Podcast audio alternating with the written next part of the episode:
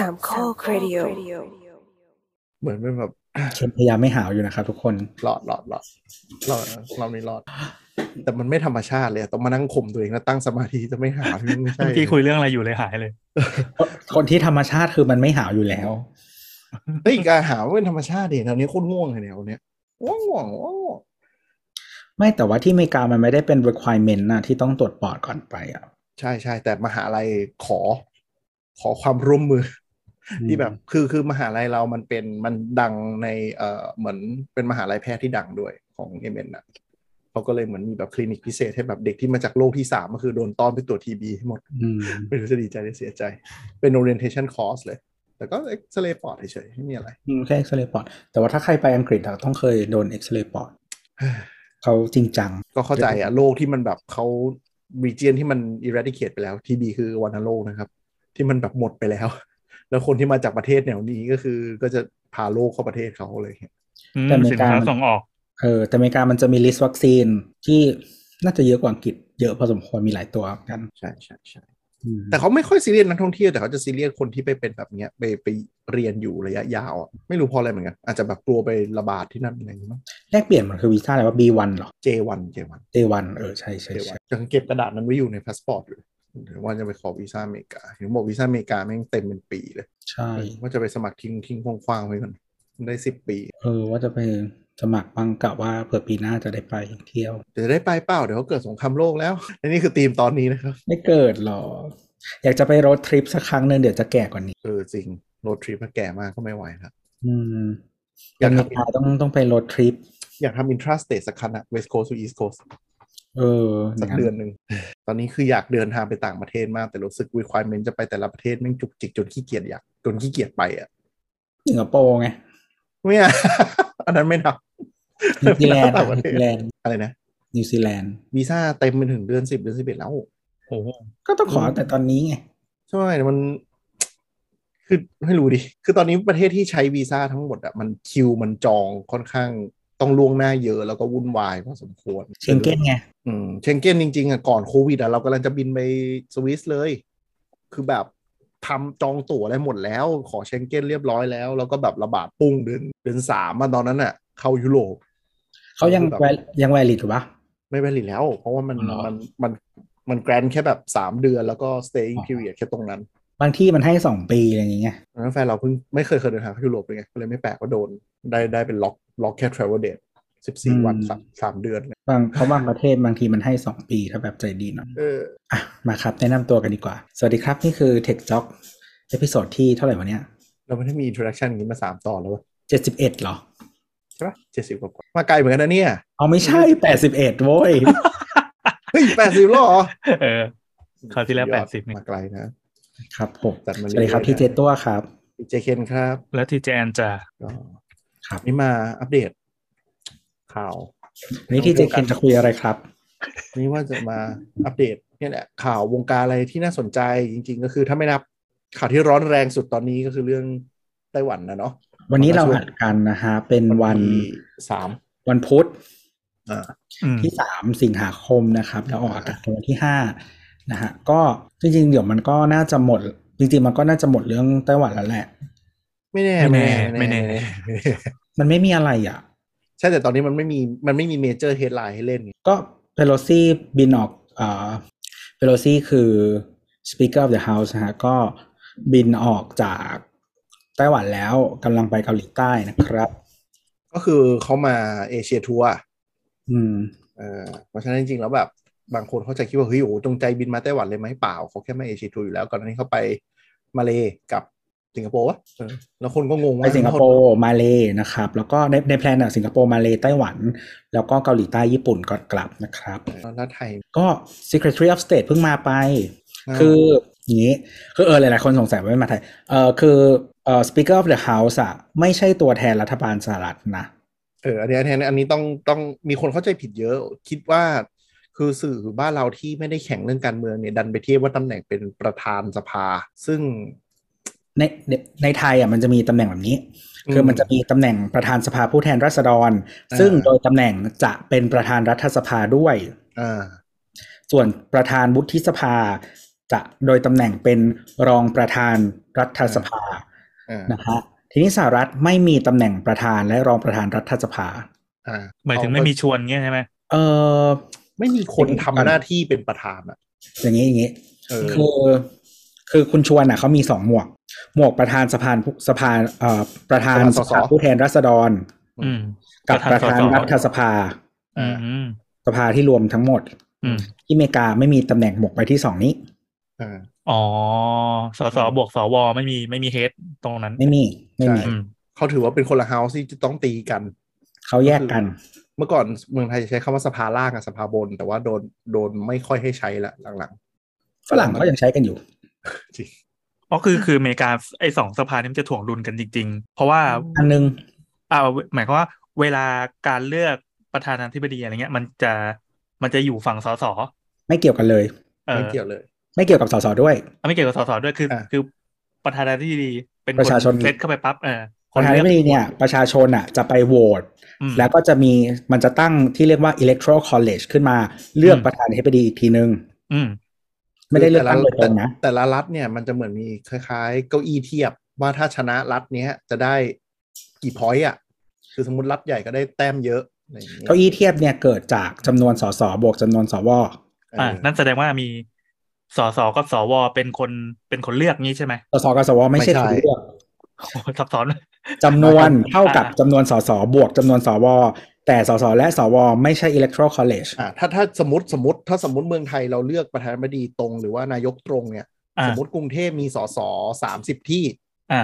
อ่าแล้วมีสวสามสิบแต้มอย่างนี้อ่าก็คือถ้าชนะคือได้สามสิบแต้มเลยสองสอสวไม่ต้องไปโหวตอะไรต่อไม่เกี่ยวแล้วแต่รัฐแต่ละรัฐคิดไม่เหมือนกันเออแต่ละรัฐก็จะมีระบบซอยบล็อกไม่เหมือนกันแต่มันเป็นระบบแต้มคือหมายถึงว่าไม่เกี่ยวกับว่าตัวแทนของจังหวัดนั้นหรืออะไรนั้นจะเป็นใครก็ไม่รู้ไม่ได้นับจำนวนหัวเอาแต่แล้วแต้มมาจากไหนแต้มก็คืออย่างนี้บางบางรัฐเขาจะมีระบบที่เรียกว่า winner take all ก็คือเออสมมติว่าอย่างแคลิฟอร์เนียเนี้ยมันเป็นเดโมแครตตลอดแคลิฟอร์เนียมีห้าสิบห้าที่เอ่อแล้วคือเข้าใจว่าแคลิฟอร์เนียเป็น winner take all เพราะฉะนั้นเอ่อเมื่อคนส่วนมากโหวตเดโมแครตมานะครับเขาก็จะไปโหวตเลือกห้าสิบห้าเสียงเป็นเดโมแครตคือจริงๆกระบวนการอ่ะพี่แอนมันจะต้องมีตัวแทนอ่ะไปลงอีกทีแต่ตัวแทนอ่ะไม่กล้าค้านเสียงประชาชนหรอกคือถ้าถ้าตัวแทนไม่ไม่ตามเสียงประชาชนเนี่ยมึงเจอตีนแน่นอนคือตามกฎหมายจริงๆไม่ได้บังคับว่าตัวแทนต้องเลือกแบบไหนใช่แต่มันมันตั้งประเทศมาสองร้อยปีมันไม่เคยมีใครหักหน้าประชาชนเรื่องโหวตเรื่องเรื่องโหวต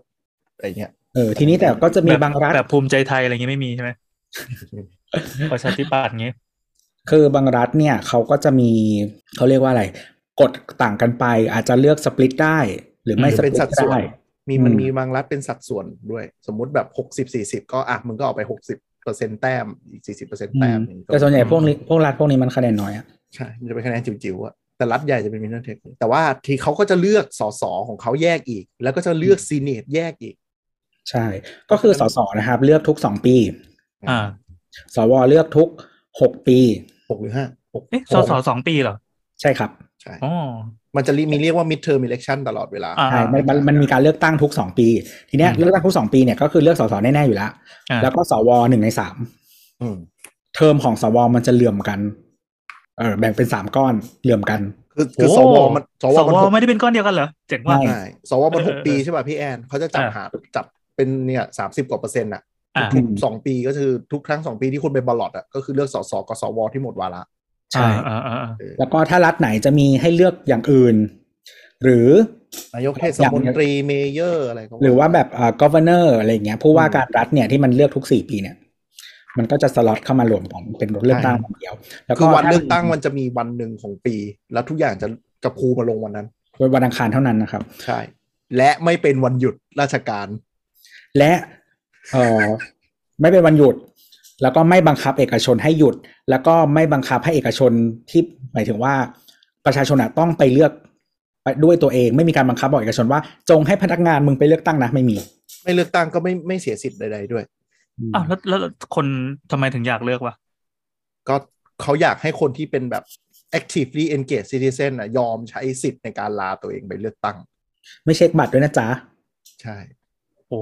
อันนี้คือคือคร่าวๆสากลก็จะเป็นอย่างนี้ทุกรัฐอเมริกาอเมริกาคือประเทศอื่นเขาค่อยเขาให้ความสำคัญกับการหมายความว่าแต่ละรัฐที่กฎระเบียบไม่เหมือนกันอ่ะคือคร่าวๆก็คือไม่ได้เป็นวันหยุดอะไรเงี้ยเหมือนกันทุกรัฐเลยอ๋อเหมือนกันเหมือนกันนี่เหมือนกันแต่ว่าเขาออกกฎหมายเพิ่มได้แล้วแต่ละรัฐอ่ะอ๋อ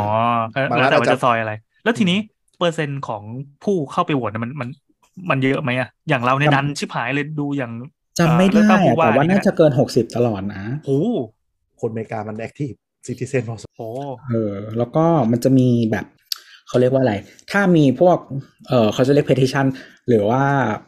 กฎหมายบางอย่างที่บางรัฐอยากให้คนโหวตโดยตรงประชามติอืมเขาก็จะใส่ลงมาด้วยอืมแต่คือแยกใบกันใช่ไหมไม่ใช่แบบแยกใบแยกใบไม่ใช่ไม่นั่งโหวตอ่าคือถ้ามีวาระอะไรก็แสดงว่าคนนั้นเนี่ยเตรียมแบบกระดาษเป็นแฟ้มๆเลยไปติ๊กถูกอเมริกาเนี่ยผมผมรอลองเปิดดูละถ้าเป็นรัฐที่แบบบ้านนอกบ้านนอกกลางๆประเทศหน่อยอ่ะเทิร์นเอาท์จะประมาณ ห้าสิบห้าถึงหกสิบเปอร์เซ็นต์ แต่ถ้ารัฐที่มีคนอยู่เยอะๆจะแบบเกิน หกสิบห้าเปอร์เซ็นต์ กับเอาๆเทียบว่าเลือกตั้งผู้ว่ากรุงเทพนี่ก็ได้เนี่ยคือได้แค่ห้าสิบกว่าหกสิบใช่ๆแล้วหรือถ้าทั้งญี่ปุ่นญี่ปุ่นยิ่งเหี้ยกเลย ยี่สิบถึงสามสิบเปอร์เซ็นต์ โอ้ยเร็วมากเลยใช่คนญี่ปุ่นคนรุ่นใหม่ไม่ออกไปเลือกตั้งเลยก็มันเป็นพรรคเดิมมาตลอดหลังจากหลังจากโดนล้มมาหลังตั้งแต่เป็น constitutional monarchy มามีพรรคเดียวมาตลอดนะครับรัฐบาลญี่ปุ่นนะใช่พรรคเดียวเท่านั้นใช่แล้วคนก็รู้สึกว่าเลือกไปก็ไม่ได้อะไรนู่นนี่นั่นมองการเมืองแบบไม่ไกลตัวเป็นเรื่องไกลตัวอืมเพราะมันเป็นพรรคเดียวมาตลอดอ่ะอ่ะเมื่อกี้ขอย้อนกลับมาหน่อยสวคือหนึ่งในสามก้อนอ่าหกปีก็คือแบ่งหนึ่งในสามหนึ่งในสามหนึ่งในสามอย่างละสองปีส่วนสสก็คือสองปีสองปีสองปีอันมันเป็นรอบเดียวกันด้วยใช่ไหม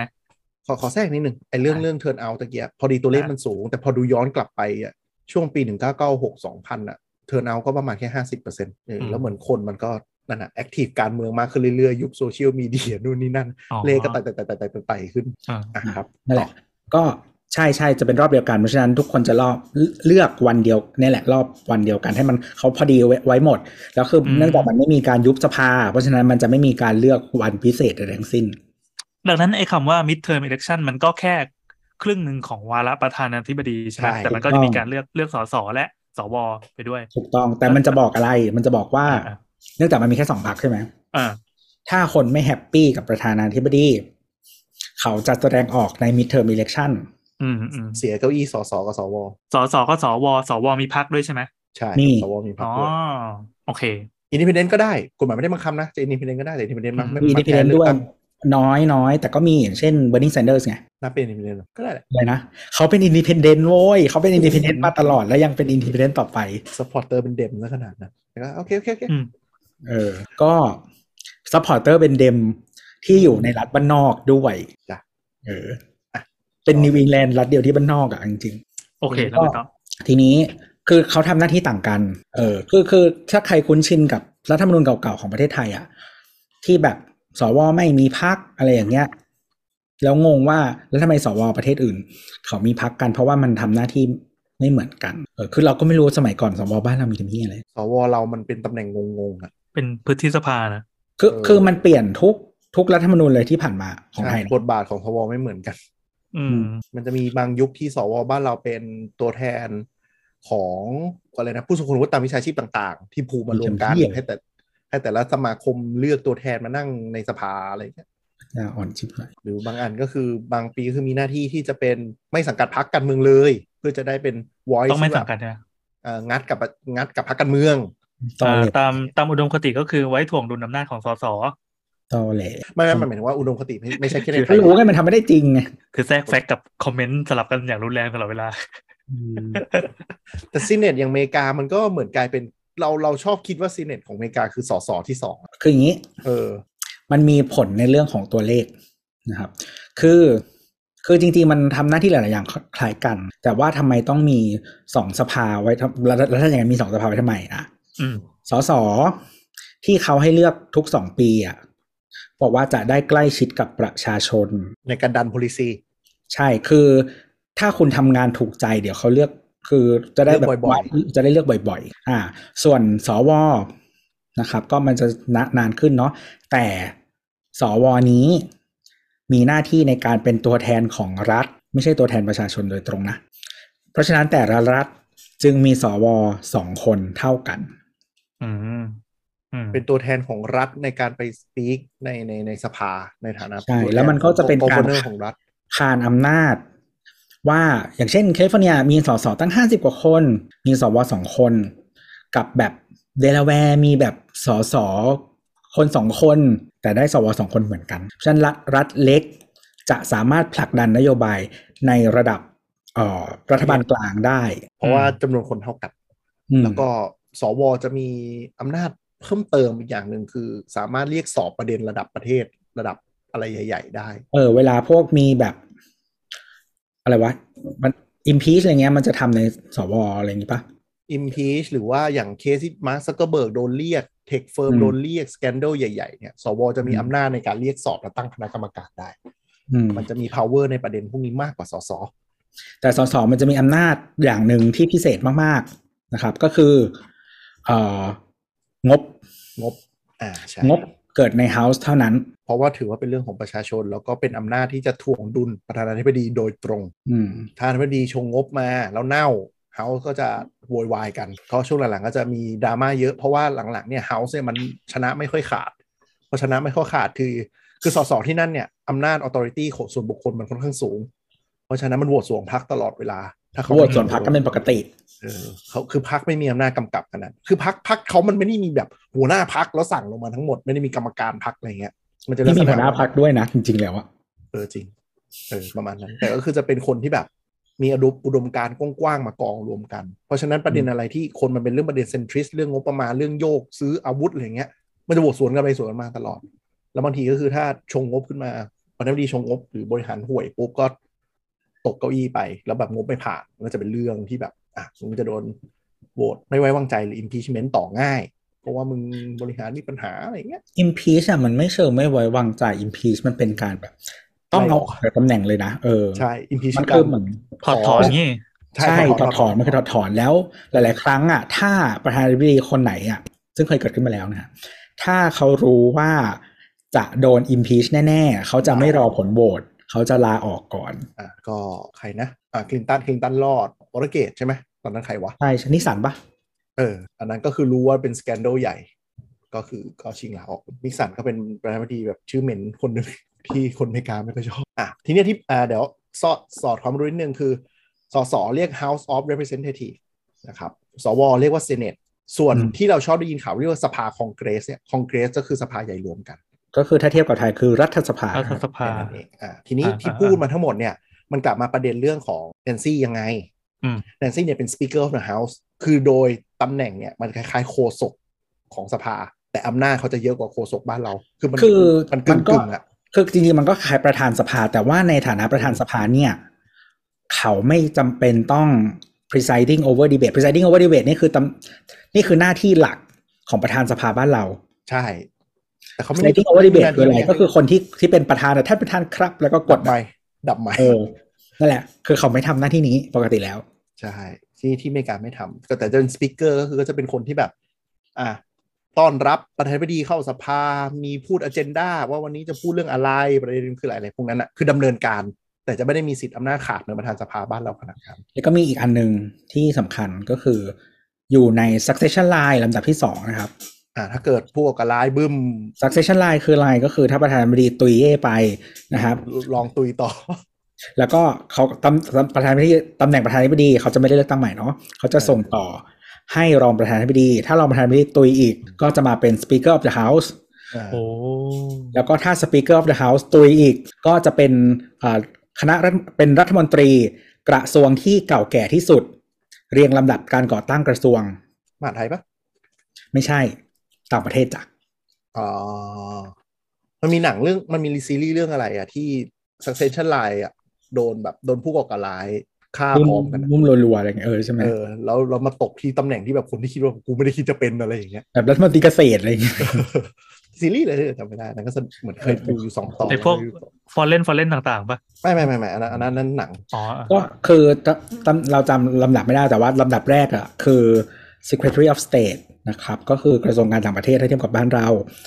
แล้วก็กระทรวงใหม่ล่าสุดสุดท้ายเลยนะครับก็คือ Secretary of Homeland Security นะครับเดี๋ยวค่อยไปหาอ่าโอเคชื่อนี่ Designated Survivor เคยเป็นซีรีส์ Netflix เอ่อ Netflix ลงรีวิวดังอยู่คือมันเหมือนเป็นเหตุการณ์ที่แบบเชนเอาข้อแมงของฝ่ายบริหารนะตุยพร้อมกันแบบสี่คนอะไรอย่างเงี้ยก็เลยมาตกที่พระเอกซึ่งเป็นตำแหน่งแต่รู้จำไม่ได้แต่ก็มีกำหนดไว้อยู่แล้วใช่ไหมตามกติกาใช่ใช่มันจะไล่ลงมาเลยอ๋อไม่เจ๋งว่ะคนคิดคิดโดยระบบอ่านี่นี่เขาเป็น Secretary of Housing and Urban Development คือเป็นเป็นกระทรวงส้นตีนอะแต่ก็คือเหมือนกับพอไล่ไล่ลำดับตามที่ตัวบอกอะที่มันกำหนดไว้ในรัฐธรรมนูญอะมันทำมาตกที่มันเว้ยเพราะว่า สี่ห้า คนก่อนหน้านี้คือตุยไปหมดเลยเกิดมันเกิดผู้ก่อการร้ายวางระเบิดในประชุมอะไรสักอย่างอะแล้วคือแบบหกเลเวลแรกก็คือตายหมดเลยโอ้เจ๋งว่ะเออแล้วก็คือกลายเป็นว่าแบบตำแหน่งที่มีอำนาจที่สุดมาตกอยู่กับรัฐมนตรีที่แบบโนเนมที่สุดอะไรเงี้ยก็เลยพระเอกเลยต้องแบบฝ่าฟันแบบความส้นตีนการเมืองอเมริกาอะไรเออ designated survivor อ่าโอเคอ่ะทีนี้ทีนี้พอกลับมาคุณแนนซี่นะครับก็เราได้รู้แล้วว่าจริงๆถ้าถ้าไล่ตามศักดิ์เนี่ยเขาเป็นคนที่ใหญ่คนที่สามเลยใช่ไหมลำดับสามอเมริกาได้ไหมนั่นแหละมันมันมีความมันมีความส้นตีนอย่างนึงคือโดยโดยคืออย่างนี้เดี๋ยวก่อนกลับมานิดนึงระบบบ้านเราอ่ะเออเราเรียกว่าระบบรัฐสภาระบบรัฐสภาคืออะไรก็คือรัฐสภาใหญ่ที่สุดเออผู้นำรัฐบาลผู้นำ official official ใหญ่ที่สุดเออเอาแบบเอาแบบอังกฤษแล้วกันเนาะต้นกำเนิดสภาใหญ่สุดสภาใหญ่สุดนะครับก็ทีนี้เออสภาเลือกตัวแทนผู้นำรัฐบาลอ่ะเกิดจากสภาต้องเป็นสสอืมอ่าแต่แต่บ้านเราไม่ต้องเป็นนะเวฟเวฟข้อนั้นไปไม่แต่ว่าหลักๆก็คือสภาเป็นคนเลือกนายกต้องผ่านสภาไม่ใช่แบบอ่าก็คือทุกอย่างดำเนินผ่านสภาเนาะทีนี้ระบบอเมริกาเนี่ยเอ่อเป็น president presidential system นะครับแล้วก็มี separation of power แต่ตลกมากเลยนะระบบเนี่ยมีประเทศพัฒนาแล้วใช้อยู่ประเทศเดียวเพราะว่าเขาต้องการให้ให้คนพวกอะไรนะฝ่ายบริหารต้องมาจากสภาพอคุณใช้อำนาจผ่านเลือกตัวแทนสภาก็อ่ะทีนี้ก็เลยอเมริกาได้แหละก็คืออเมริกาเนี่ยเอ่อประธานาธิบดีเนาะก็คืออย่างที่บอกว่าคนไปเลือกเลือกตัวแทนเพื่อไปเลือกประธานาธิบดีอีกทีนึงแต่ไม่เกี่ยวใดๆกับสภาดังนั้นสภากับประธานาธิบดีทำงานแยกกันครับประธานาธิบดีไม่ได้หาภาษาไทยไม่ไม่ออกอะแต่ว่าภาษาอังกฤษเขาใช้ว่า answer to อะ answer to มันทำไมไม่ได้ answer to สภาอืมประธานาธิบดีไม่ได้ answer to ใช่ใช่คือทำงานแยกกันอย่างสิ้นเชิงนะและหลายครั้งก็เป็นศัตรูกัดกันด้วยเออแต่แต่นายกในระบบรัฐสภา answer to สภานะใช่ก็คือนายถ้าเป็นระบบอย่างบ้านเรานายกนายกเนี้ยสภามีสิทธิ์เรียกมาให้ตั้งกระทู้ถามและตอบหรือทำไม่ไว้วางใจอ่ะคือระบบของอเมริกามันไม่ใช่อยู่ๆจะเปิด impeachment ได้นะอืม impeachment มันจะเป็นเรื่องใหญ่กว่าที่แบบต้องมีอะไรที่เป็นเรื่องใหญ่มากเออหรือเป็นคดีหรือว่าเป็นอะไรอย่างเงี้ยใช่แต่ของเราก็คืออ่ะมีอภิปรายไม่ไว้วางใจทุกๆปีอย่างเงี้ยคือมีสิทธิ์จะเอานายกมาตบหน้าในสภาประจานด่าอะไรเงี้ยได้เสมออืมเออแต่ว่าของประเทศนี้ไม่ใช่อำนาจของนายกจะอยู่อยู่ภายใต้รัฐสภาอีกทีนึงใช่ใช่เพราะฉะนั้นคือบอกว่าสภาใหญ่สุดแต่ว่าระบบอเมริกาเนี่ยไม่ใช่นะครับแล้วก็จะมีอีกขานึงก็คือเอ่อระบบศาลหรือสุพรีมไม่ใช่แค่สุพรีมคอร์ตด้วยระบบศาลทั้งหมดเลยแต่ว่าสุพรีมคอร์ตใหญ่สุดอ่าอ่าก็สุพรีมคอร์ตเนี่ยสุพรีมคอร์ตคือศาลสูงใช่ไหมที่แปลไทยอันนี้ศาลฎีกาสูงสุดศาลนั่นดิมันจะไม่เหมือนระบบศาลไทยเพราะว่าเขาเป็นศาลสูงสุดแบบจริงๆไม่ว่าคดีอะไรจะมาสุพรีมคอร์ตหมดไม่ว่าจะเรื่องรัฐธรรมนูญเรื่องแบบอาญาเรื่องเหี้ยอะไรมาสุพรีมคอร์ตหมดศาลสูงศาลสูงสุดใช้คำว่าศาลสูงสุดอืมเพราะฉะนั้นคือศาลฎีกาเขาก็จะมีว่ามันเป็นคดีบางอย่างอยู่ดีใช่ไหมอืมเพราะคดีบางอย่างมันไปศาลรัฐธรรมนูญอะไรอย่างเงี้ยอืมแต่สุพรีมคอร์ตเป็นคนชี้ทุกอย่างทุกทุกศาลน่ะจะมาจบที่สุพรีมคอร์ตอืมอืมอืมอะไรอย่างนั้นเพราะฉะนั้นแต่ว่าสุพรีมคอร์ตเขาจะมีอำนาจอันหนึ่งก็คือว่าอำนาจไม่พิจารณาคดีก็คือคดีอะไรที่ส่งมาจะรับหรือไม่รับก็ได้ถ้าไม่รับโยนกลับไปแปลว่ายืนยันตามศาลชั้นก่อนหน้าก็ก็ใครผ่านบ้านเราไม่รับดีกาก็คือยืนตามเราถ้ารับถึงจะเอามาพิจารณาอะไรประมาณนั้นแล้วก็เขาก็มีอำนาจในการชี้เรื่องรัฐธรรมนูญอะไรอย่างนี้เนาะจะคล้ายๆศาลรัฐธรรมนูญชี้รัฐธรรมนูญแล้วก็ชี้ข้อพิพาททางกฎหมายเพราะว่าอเมริกามันเป็น common law มันไม่ได้มีกฎหมายมันไม่ได้มีตราไว้เป็นมาตราอย่างชัดเจนฉะนั้นบางอย่างก็คำตัดสินของศาลโดยเฉพาะ Supreme Court จะถือเป็นกฎหมายคือเอามาอิงกับรัฐธรรมนูญที่เป็นรากฐานของกฎหมายว่าคำตัดสินที่เกิดเรื่องทั้งหมดเนี่ยควรจะเป็นยังไงเวลาอยู่ในศาล ก็จะบางทีศาลเขาจะถามว่าขอ president ก็คือว่าขอตัวอย่างขอเคสที่เคยทำมาแล้วได้ด้วยอะไรอย่างเงี้ยซึ่งบางทีก็ต้องไปดูเคสแต่ละรัฐที่ตัดสินไม่เหมือนกันอีกเราใช้อันไหนมาเป็นไกด์ไลน์สุพรีมคอร์ตก็จะตีกันแต่แบบสุพรีมคอร์ตเราว่าอเมริกามันมันโดนมันมีปัญหาก็คือคนที่โนมิเนตคือประธานาธิบดีอันนี้คือวิธีการออกแบบเช็คแอนด์บาลานซ์ก็คือว่าเอ่อประธานาธิบดีเนี่ยที่มันจะโยงกับสุพรีมคอร์ตใช่ไหมก็คือว่าประธานาธิบดีเป็นคนโนมิเนตจัดของสุพรีมคอร์ตนะครับหรือว่าศาลเนี่ยมันมีทั้งหมดเก้าคนใช่ไหมเก้าคนเก้า เก้าว่าสุดเออก็ทีนี้รัฐสภาก็มีอำนาจเหมือนกันนะครับในการเอ่อไอ้นี่สุพรีมคอร์ตก็คือหลังจากประธานาธิบดี nominate candidate ที่จะมาเป็นสุพรีมคอร์ตแล้วนะครับเขาจะถูกเชิญไปนั่งในสภาให้สภาถามให้สภาจิมแล้วก็เอ่อผู้ที่จะคอนเฟิร์มว่ายอมรับแคนดิเดตคนนี้เป็นซีเนตสุพรีมคอร์ตจัดไหมก็คือซีเนตนะครับสวนั่นเองแล้วก็เออมันจะมีเรื่องล่าสุดเลยก็คือก่อนโอบามาออกมีสุพรีมคอร์ตท่านหนึ่งเสียชีวิตปะสกาเลียปะตายใช่ไหมจำไม่ได้น่าจะใช่น่าจะถ้าจำไม่ผิดนะจัดสกาเลียน่าจะเสียแล้วก็ทีนี้เออเขาก็เสนอชื่อไปแต่เนื่องจากว่าสิ้นเทอมอะมิดเทอมของโอบามาสองอะสภาเป็นของ Republican Republican ไม่คอนเฟิร์มไม่คอนเฟิร์มแคนดิเดตคนนี้ลากมาเป็นแบบทั้งเทอมที่เหลือของโอบามาเป็นร้อยๆวันเออจนมาถึงทรัมป์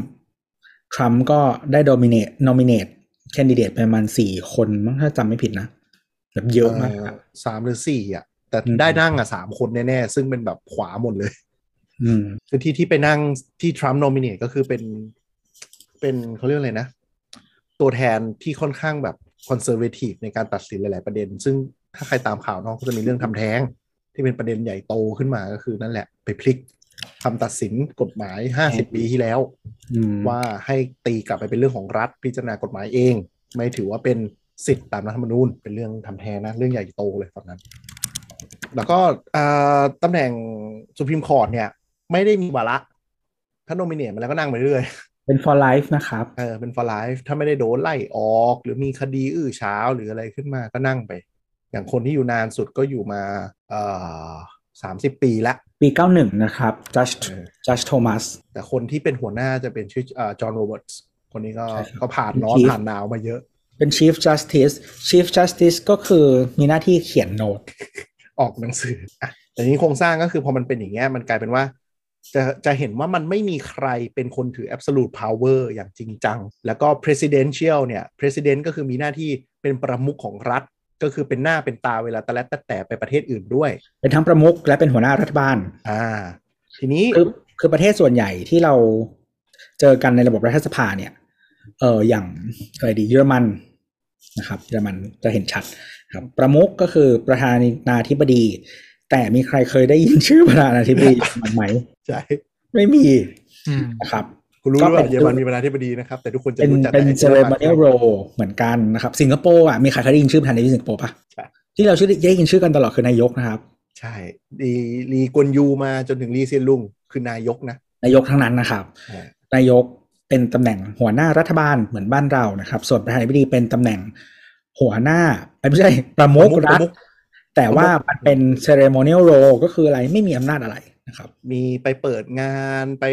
พบงานทางการทูตต่างประเทศไปอะไรอย่างเงี้ยอ๋อ feeling เหมือนเหมือนกษัตริย์เลยใช่ไหมใช่เหมือนกษัตริย์เลยใช่แต่มันแต่มันยิ่งกว่านั้นเพราะว่ากษัตริย์กษัตริย์เรายังได้ได้ยินชื่อบ้างนะไม่ว่าอยู่ประเทศไหนอ่ะเออว่ะอันนี้ไม่ค่อยมี power เป็นตำแหน่งห้อยเลยคืออย่างอ่ะถ้าว่ากันตรงๆอันนี้อาจจะไม่ พี ซี หน่อย president ของสิงคโปร์อ่ะเป็นตำแหน่งที่ reserve ไม่ให้เอ่อคนคนเขาเรียกอะไรไม่ใช่คนมาเลก็ไม่ใช่ใช่แหละที่เขาจะเลือกก็คือเขาก็คือเหมือนกับว่าคนจีนตอนนั้นที่ตั้งประเทศมันหึ่มๆกันแล้วแบบคนท้องถิ่นใช่ไหมเขาเลยตกลงว่าโอเคเดี๋ยวคนจีนเป็นนายกก็ได้แล้วประเทศประเทศนี้ก็ยกให้ให้คนมาเลแล้วกันก็จะได้ลดการกระทบกระทั่งว่าแบบคนมาเลก็ได้ตำแหน่งใหญ่แต่ power จริงๆก็ไม่ได้มีมากแต่ก็เหมือนกับเป็นเป็น represent ละกันว่าแบบในตำแหน่ง level leadership อ่ะก็คือมีคนมาเลด้วยซึ่งตั้งแต่ตั้งประเทศมายังไม่เคยเปลี่ยนพรรครัฐบาลจริงๆพรรคพรรคฝ่ายค้านอ่ะไม่ใช่พรรคฝ่ายค้านพรรคอีกฝั่งหนึ่งอ่ะตอนนั้นไม่กี่ปีก่อนที่ได้สสคนหนึ่งอ่ะเฮกันทั้งประเทศเลยนะ ก็มีห้าสิบเคยได้มาก่อนอย่างเงี้ยเออเรื่องใหญ่มากมันชนะแบบแลนสไลด์สุดๆมาตลอดแล้วแบบอยู่ๆแบบโผล่มาคนนึงหรือว่าบางคนแบบได้คะแนนเยอะขึ้นมานี่คือคนเขตนั้นเขาแบบไอ้นี่เลยนะมันมีหลายเขตที่ไม่โอเคอ่ะเราข้ามไปสิงคโปร์เนี่ยมันจะยาวไปอ่ะแต่นั่นแหละคือประมุขของรัฐเนี่ยก็จะมีหน้าที่ไปเป็นตัวแทนประเทศซึ่งอย่างอเมริกาเนี่ยคือ president ถ้า president ไปหรือ nominate ที่จะเป็น secretary ส่วนใหญ่จะเป็น secretary of state อ่า secretary of state ก็คือเลขาแต่ส่วนใหญ่จะไปในนามของของ president เลยไปในนามตัวแทนของรัฐนี่เคสของแนนซี่เนี่ยมันมีไดเลมม่านิดนึงก็คือ speaker of the house เนี่ยไม่ได้ไปในนามรัฐไม่ได้เป็น official ฉันจะไปเยี่ยมเยียนประเทศต่างๆเฉยๆแต่บินไปด้วยกองเครื่องบินกองทัพอากาศไม่ได้ไปแบบ commercial airline ธรรมดาหรือ private jet ธรรมดาก็มันจะรู้สึกรุ่น ซี สี่สิบ จะมีสักสองสามมีหลายลำอยู่จำไม่ได้มีกี่ลำเออนั่นแหละแต่ก็คือไปแบบไม่ได้ในนามรัฐแต่ไปในในฐานะ speaker of the house แล้วก็ไปนี่แหละไปอะไรก็ไม่รู้ซึ่งบางทีก็แค่ไปเยี่ยมเยียนเฉยๆแต่จริงๆอันนี้เขาเลือกมาแล้วเพราะว่าถ้าคุณส่ง secretary of state ไปอะเรื่องใหญ่มันจะถือว่าเป็นในนามรัฐบาลเพราะฉะนั้นเฮ้ยอะไรไบเดนเขายังบอกอยู่เลยว่าไอ้นี่ไปเองรัฐบาลไม่รู้เรื่องก็ก็นี่มันเป็นคือการที่เป็น secret เอ่อเป็น speaker of the house อ่ะเขาเรียกว่ามันมี plausible deniability ก็คือบอกว่าไม่เกี่ยวกับฉันจ้ะไม่ใช่รัฐบาลนะจ๊ะใช่ไม่ได้เป็น official representative เพราะว่าคนในรัฐสภาไม่มีใครเป็นส่วนหนึ่งของรัฐบาลนะเออเออรัฐบาลคือฝั่ง executive ก็คือประธานาธิบดีเท่านั้นนะครับก็สังเกตดูถ้าดูถ้ารู้รูปข่าวก็คือไปกึ่งๆส่วนตัวไม่ได้มีกฎหมายหรือไม่ได้มีคณะทูตหรือคณะทำงานไปเห็นไหมก็ไปเดินอยู่สองคนแล้วก็ถ่ายรูปแล้วก็ไปจะส่งเครื่องบินรบจากโอกินาวามารับนะจ๊ะคือแบบออกจากน่านฟ้าฝั่งฝั่งเอ่อเขาเรียกว่าอะไรเซาท์อีสต์เอเชียปุ๊บก็คือเครื่องบินลบจากฐานจากฐานทัพที่โอกินาวาบินลงมารับแล้วก็ขึ้นไปซึ่งอันนี้มันคือการเล่น geopolitics อย่างชัดเจนว่าจะทำยังไงให้แบบให้สามารถโชว์ power ได้ด้วยที่แบบไม่ได้ผิดกติกาที่เขียนกันไว้คือกฎจริงๆอเมริกามันมีกฎหมายเรื่องแบบชื่ออะไรวะไต้หวัน Relations Act โดยเฉพาะเลยนะแล้วก็เขาทำสิ่งที่เรียกว่า strategic ambiguity คือปล่อยมึนๆงงๆกันไว้อย่างเงี้ยใช่คือทำให้มันงงๆเข้าไว้เขียนกฎหมายก็เขียนให้งงๆเข้าไว้เพื่อจะได้ไม่ลบกับจีนไงคืออยู่กับความอยู่ความไม่ชัดเจนเนี่ยใช่ใช่คืออ่ะเดี๋ยวเดี๋ยวเขาเขามามาตรงแนนซี่นิดนึงก็คือสุดท้ายพอมันไปเยี่ยมอย่างเงี้ยมันก็จะกลายเป็นเนี่ยสถานะงงๆอ่ะว่าตัวแทนรัฐเปล่าวะแต่ก็บิ๊กเนมนะแต่ก็ไม่ใช่รัฐนี่หว่าเอ๊ะแล้วมาในฐานะอะไรวะสถานทูตต้องต้อนรับไหมก็ไม่อ่ะงั้นก็ไม่ใช่รัฐมาไม่ไม่ไม่หมายถึงว่าประเทศอื่นดิที่บินไปทั้งมาเลไปอะไรอย่างเงี้ยนึกออกว่าก็ไม่ได้มีไม่ได้ไม่ได้เป็นอาคันตุกะของรัฐนึกออกว่าก็คือกูบินมาเองเพราะฉะนั้นก็คือรัฐก็ไม่ได้รับรู้ว่าสิ่งที่แนนซี่พูดอ่ะแม่งจะเป็น official record เนี่ยเห็นป่ะนี่คือใช้ความแบบมึนๆงงๆอย่างเงี้ยแล้วทีนี้ที่ไปไต้หวันใช่ไหมมันก็เลยเป็นฮึมๆขึ้นมาคือเดี๋ยวเขาอะไรกันมาตรงนี้จะย้อนไปว่าประวัติศาสตร์ของไต้หวันกับจีนเนี่ยเอาเร็วๆก็คือสมัยตั้งตั้ง ยู เอ็น ขึ้นมามันก็จะมีห้าประเทศที่มีสิทธิ์วีโต้เนาะเรารู้กันเป็นเอ่อเขาเรียกว่าอะไร permanent seat ของ permanent seat เอ่อเอ่อ security council ซึ่งตอนนั้นอะตอนตั้ง ยู เอ็น จบสงครามโลกครั้งที่สองอะไรเงี้ยคนปกครองจีนมันก็คือพรรคก๊กมินตั๋งประเทศที่ชนะสงครามแล้วก็มีเป็นอำนาจใหญ่เนี่ยเขาเชิญมานั่งอันนี้กันนะครับก็คืออเมริกาอังกฤษนะครับแล้วก็อังกฤษก็เลยอยากมีเพื่อนก็เลยชวนฝรั่งเศสมาด้วยนะครับแล้วก็จีนฝรั่งเศสเขาชนะสงครามฝรั่งเศสมันตายแล้ว แล้วก็จีนแล้วก็รัสเซียนะครับก็รัสเซียอยู่สัมพันธมิตรมาด้วยกันก็คือตอนนั้นก็เป็นห้าซีแล้วตอนนั้นน่ะก็คือคนที่ปกครองจีนเนี่ยเป็นพรรคก๊กมินตั๋งจำชื่อไว้ดีพรรคก๊กมินตั๋งตอนนั้นปกครองจีนอยู่ก็ได้เป็นตัวแทน ยู เอ็น ซึ่งมันก็ไม่มีปัญหาอะไรนึกออกว่าปัญหาคือจีนมีปัญหาภายในก็คือพรรคคอมมิวนิสต์ของเหมาเจ๋อตุงเนี่ยทะเลาะกับก๊กมินตั๋งก๊กมินตั๋งตอนนั้นเป็นกึ่งๆเสรีประชาธิปไตยทีนี้ด้วยกระแสของของการที่ก๊กมินตั๋งล้มระบบกษัตริย์ไปได้แล้วตั้งเนี่ยมันมีความแบบการเมืองภายในเละเทะมากคนจีนก็ไม่แฮปปี้แล้วเหมาเจ๋อตุงก็มาด้วยนโยบายคอมมิวนิสต์ซึ่งซื้อใจประชาชนตอนนั้นที่ยากจนอยู่แล้วอะไรอย่างเงี้ยก็เลยคิดว่าพรรคก๊กมินตั๋งอ่ะเฮ้ยล้มกษัตริย์แล้วตัวเองก็มาเป็นแบบมาแย่งผลประโยชน์กันเหมาเจ๋อตุงก็เลยตั้งกองทัพคอมมิวนิสต์แล้วก็ขับไล่ก๊กมินตั๋งไปที่ไต้หวันได้ในช่วงปีหนึ่งเก้าหกกว่าๆอะไรอย่างเงี้ยมาที่เกาะฟอร์โมซ่าอ่าเกาะมันเผาเนี่ยซึ่งปัญหาก็คือพ พอมันเป็นช่วงนั้นน่ะช่วงปีช่วงปีหนึ่งเก้าสี่เก้าโดนขับไล่ไปอ่ะแพ้พรรคคอมมิวนิสต์ ซี พี ซี แล้วก็โดนไล่ไปไปอยู่ที่นั่นปัญหาก็คือช่วงเนี้ยประชาคมโลกงงว่าใครเป็นรัฐบาลปกครองจีนวะพอคากูมินตันก็บอกว่ากูเนี่ยรัฐบาลที่แท้จริงที่กูอยู่กับประชาคมโลกไปประชุมกับมึงเซ็นกับมึงเนี่ยในขณะที่อ่ารัฐบาลพรรคคอมมิวนิสต์ก็บอกว่าก็กูโอเวอร์โทรนพรรคโกมินตักไปแล้วอ่ะกูก็ต้องเป็นรัฐบาลสิวะก็คือตอนแรกอ่ะทุกทุกประเทศประเทศส่วนใหญ่ในโลกอะเนาะก็จะเอ่อ recognize รัฐบาลของจีนก็คือรัฐบาลที่ชื่อว่า Republic of China นะครับแล้วก็เขาก็เป็นคนถือซีทนั้นใน permanent security council นะครับพรรคโกมินตักแหละรัฐบาลจีนแล้วก็อาร์ โอ ซี นะเรียกว่า อาร์ โอ ซี อ่ะถ้าเราเรียกไต้หวันยุคนั้นจะเรียกว่าจีน อาร์ โอ ซี Republic of China พอนานๆไปสักพักหนึ่งก็คือเอ่อก๊กมินตั๋งเนี่ยเขาก็แบบไม่สามารถยึดอำนาจคืนจากฝั่งแผ่นดินใหญ่ได้ใช่ก็คืออยู่แค่ไต้หวันเท่านั้นฉะนั้นหลายๆประเทศก็เปลี่ยนมา recognize เอ่อรัฐบาล พี อาร์ ซี แทน People Republic of China อืมแล้วก็เอ่อซีทใน ยู เอ็น ก็กลายเป็นของ พี อาร์ ซี แทนมันมีเอ่อ resolution ปีหนึ่งเก้าเจ็ดกว่าสักอย่างที่จำไม่ได้แต่ก็คือวันนั้นก็คือมีคนทุบโต๊ะแล้วแบบมึงว่าเลือกเอาสักอันเถอะก็คือโดนโดนโดนอินฟลูเอนซ์ทั้งทั้งทั้งรู้สึกจะโดนอินฟลูเอนซ์จีนฝั่งคอมมิวนิสต์นี่แหละให้ให้ให้เปิดประเด็นเรื่องนี้ว่าให้เลือกสักอันเถอะว่าอันไหนอ่ะเป็นรัฐบาลแน่ๆไม่งั้นมันปวดหัวอะไรอย่างเงี้ยสุดท้ายก็คือตีกันไปตีกันมาแล้วก็จบที่ว่าเลือกจีนแผ่นดินใหญ่เป็นตัวแทนประเทศส่วนใหญ่นะไม่ใช่เห็นก็ร้อยกว่าประเทศ official recognition เอ่อ recognition ว่าจีนแผ่นดินใหญ่เนี่ยเป็นตัวแทนสิ่งที่เรียกว่าไชน่าซึ่งตอนนั้นน่ะคุยกันแล้วตกลงเหมือนกันทั้งไต้หวันทั้งจีนเว้ยตอนปีหนึ่งเก้ากว่าๆมั้งว่าทั้งสองประเทศไต้หวันกับจีนเนี่ยเห็นด้วยกับระบบวันไชน่าคือจีนกับไต้หวันและไอ้ตรงทะเลจีนใต้ทั้งหมดเนี่ยไม่แยกกันเป็นที่เดียวกันเป็นที่เดียวกันเป็นประเทศเป็นประเทศเดียวกันใช่แต่ทะเลาะกันว่าใครอ่ะเป็นรัฐบาลไต้หวันไม่ยอมว่านั้นไม่ใช่รัฐบาลกูเป็นรัฐบาลแต่ภูมิภาคเนี้ยเรียกว่าไชน่าเขาเลยยังเรียกว่าตัวเองว่า อาร์ โอ ซี ไง Republic of China เพราะกูก็เป็นจีนกูแค่มาตั้งรัฐบาลที่นี่แต่ภูมิภาคเนี้ยไปจนถึงทิเบตนั่นน่ะลงมาถึงทะเลจีนใต้อ่ะคือไชน่าพรรคคอมมิวนิสต์บอกว่า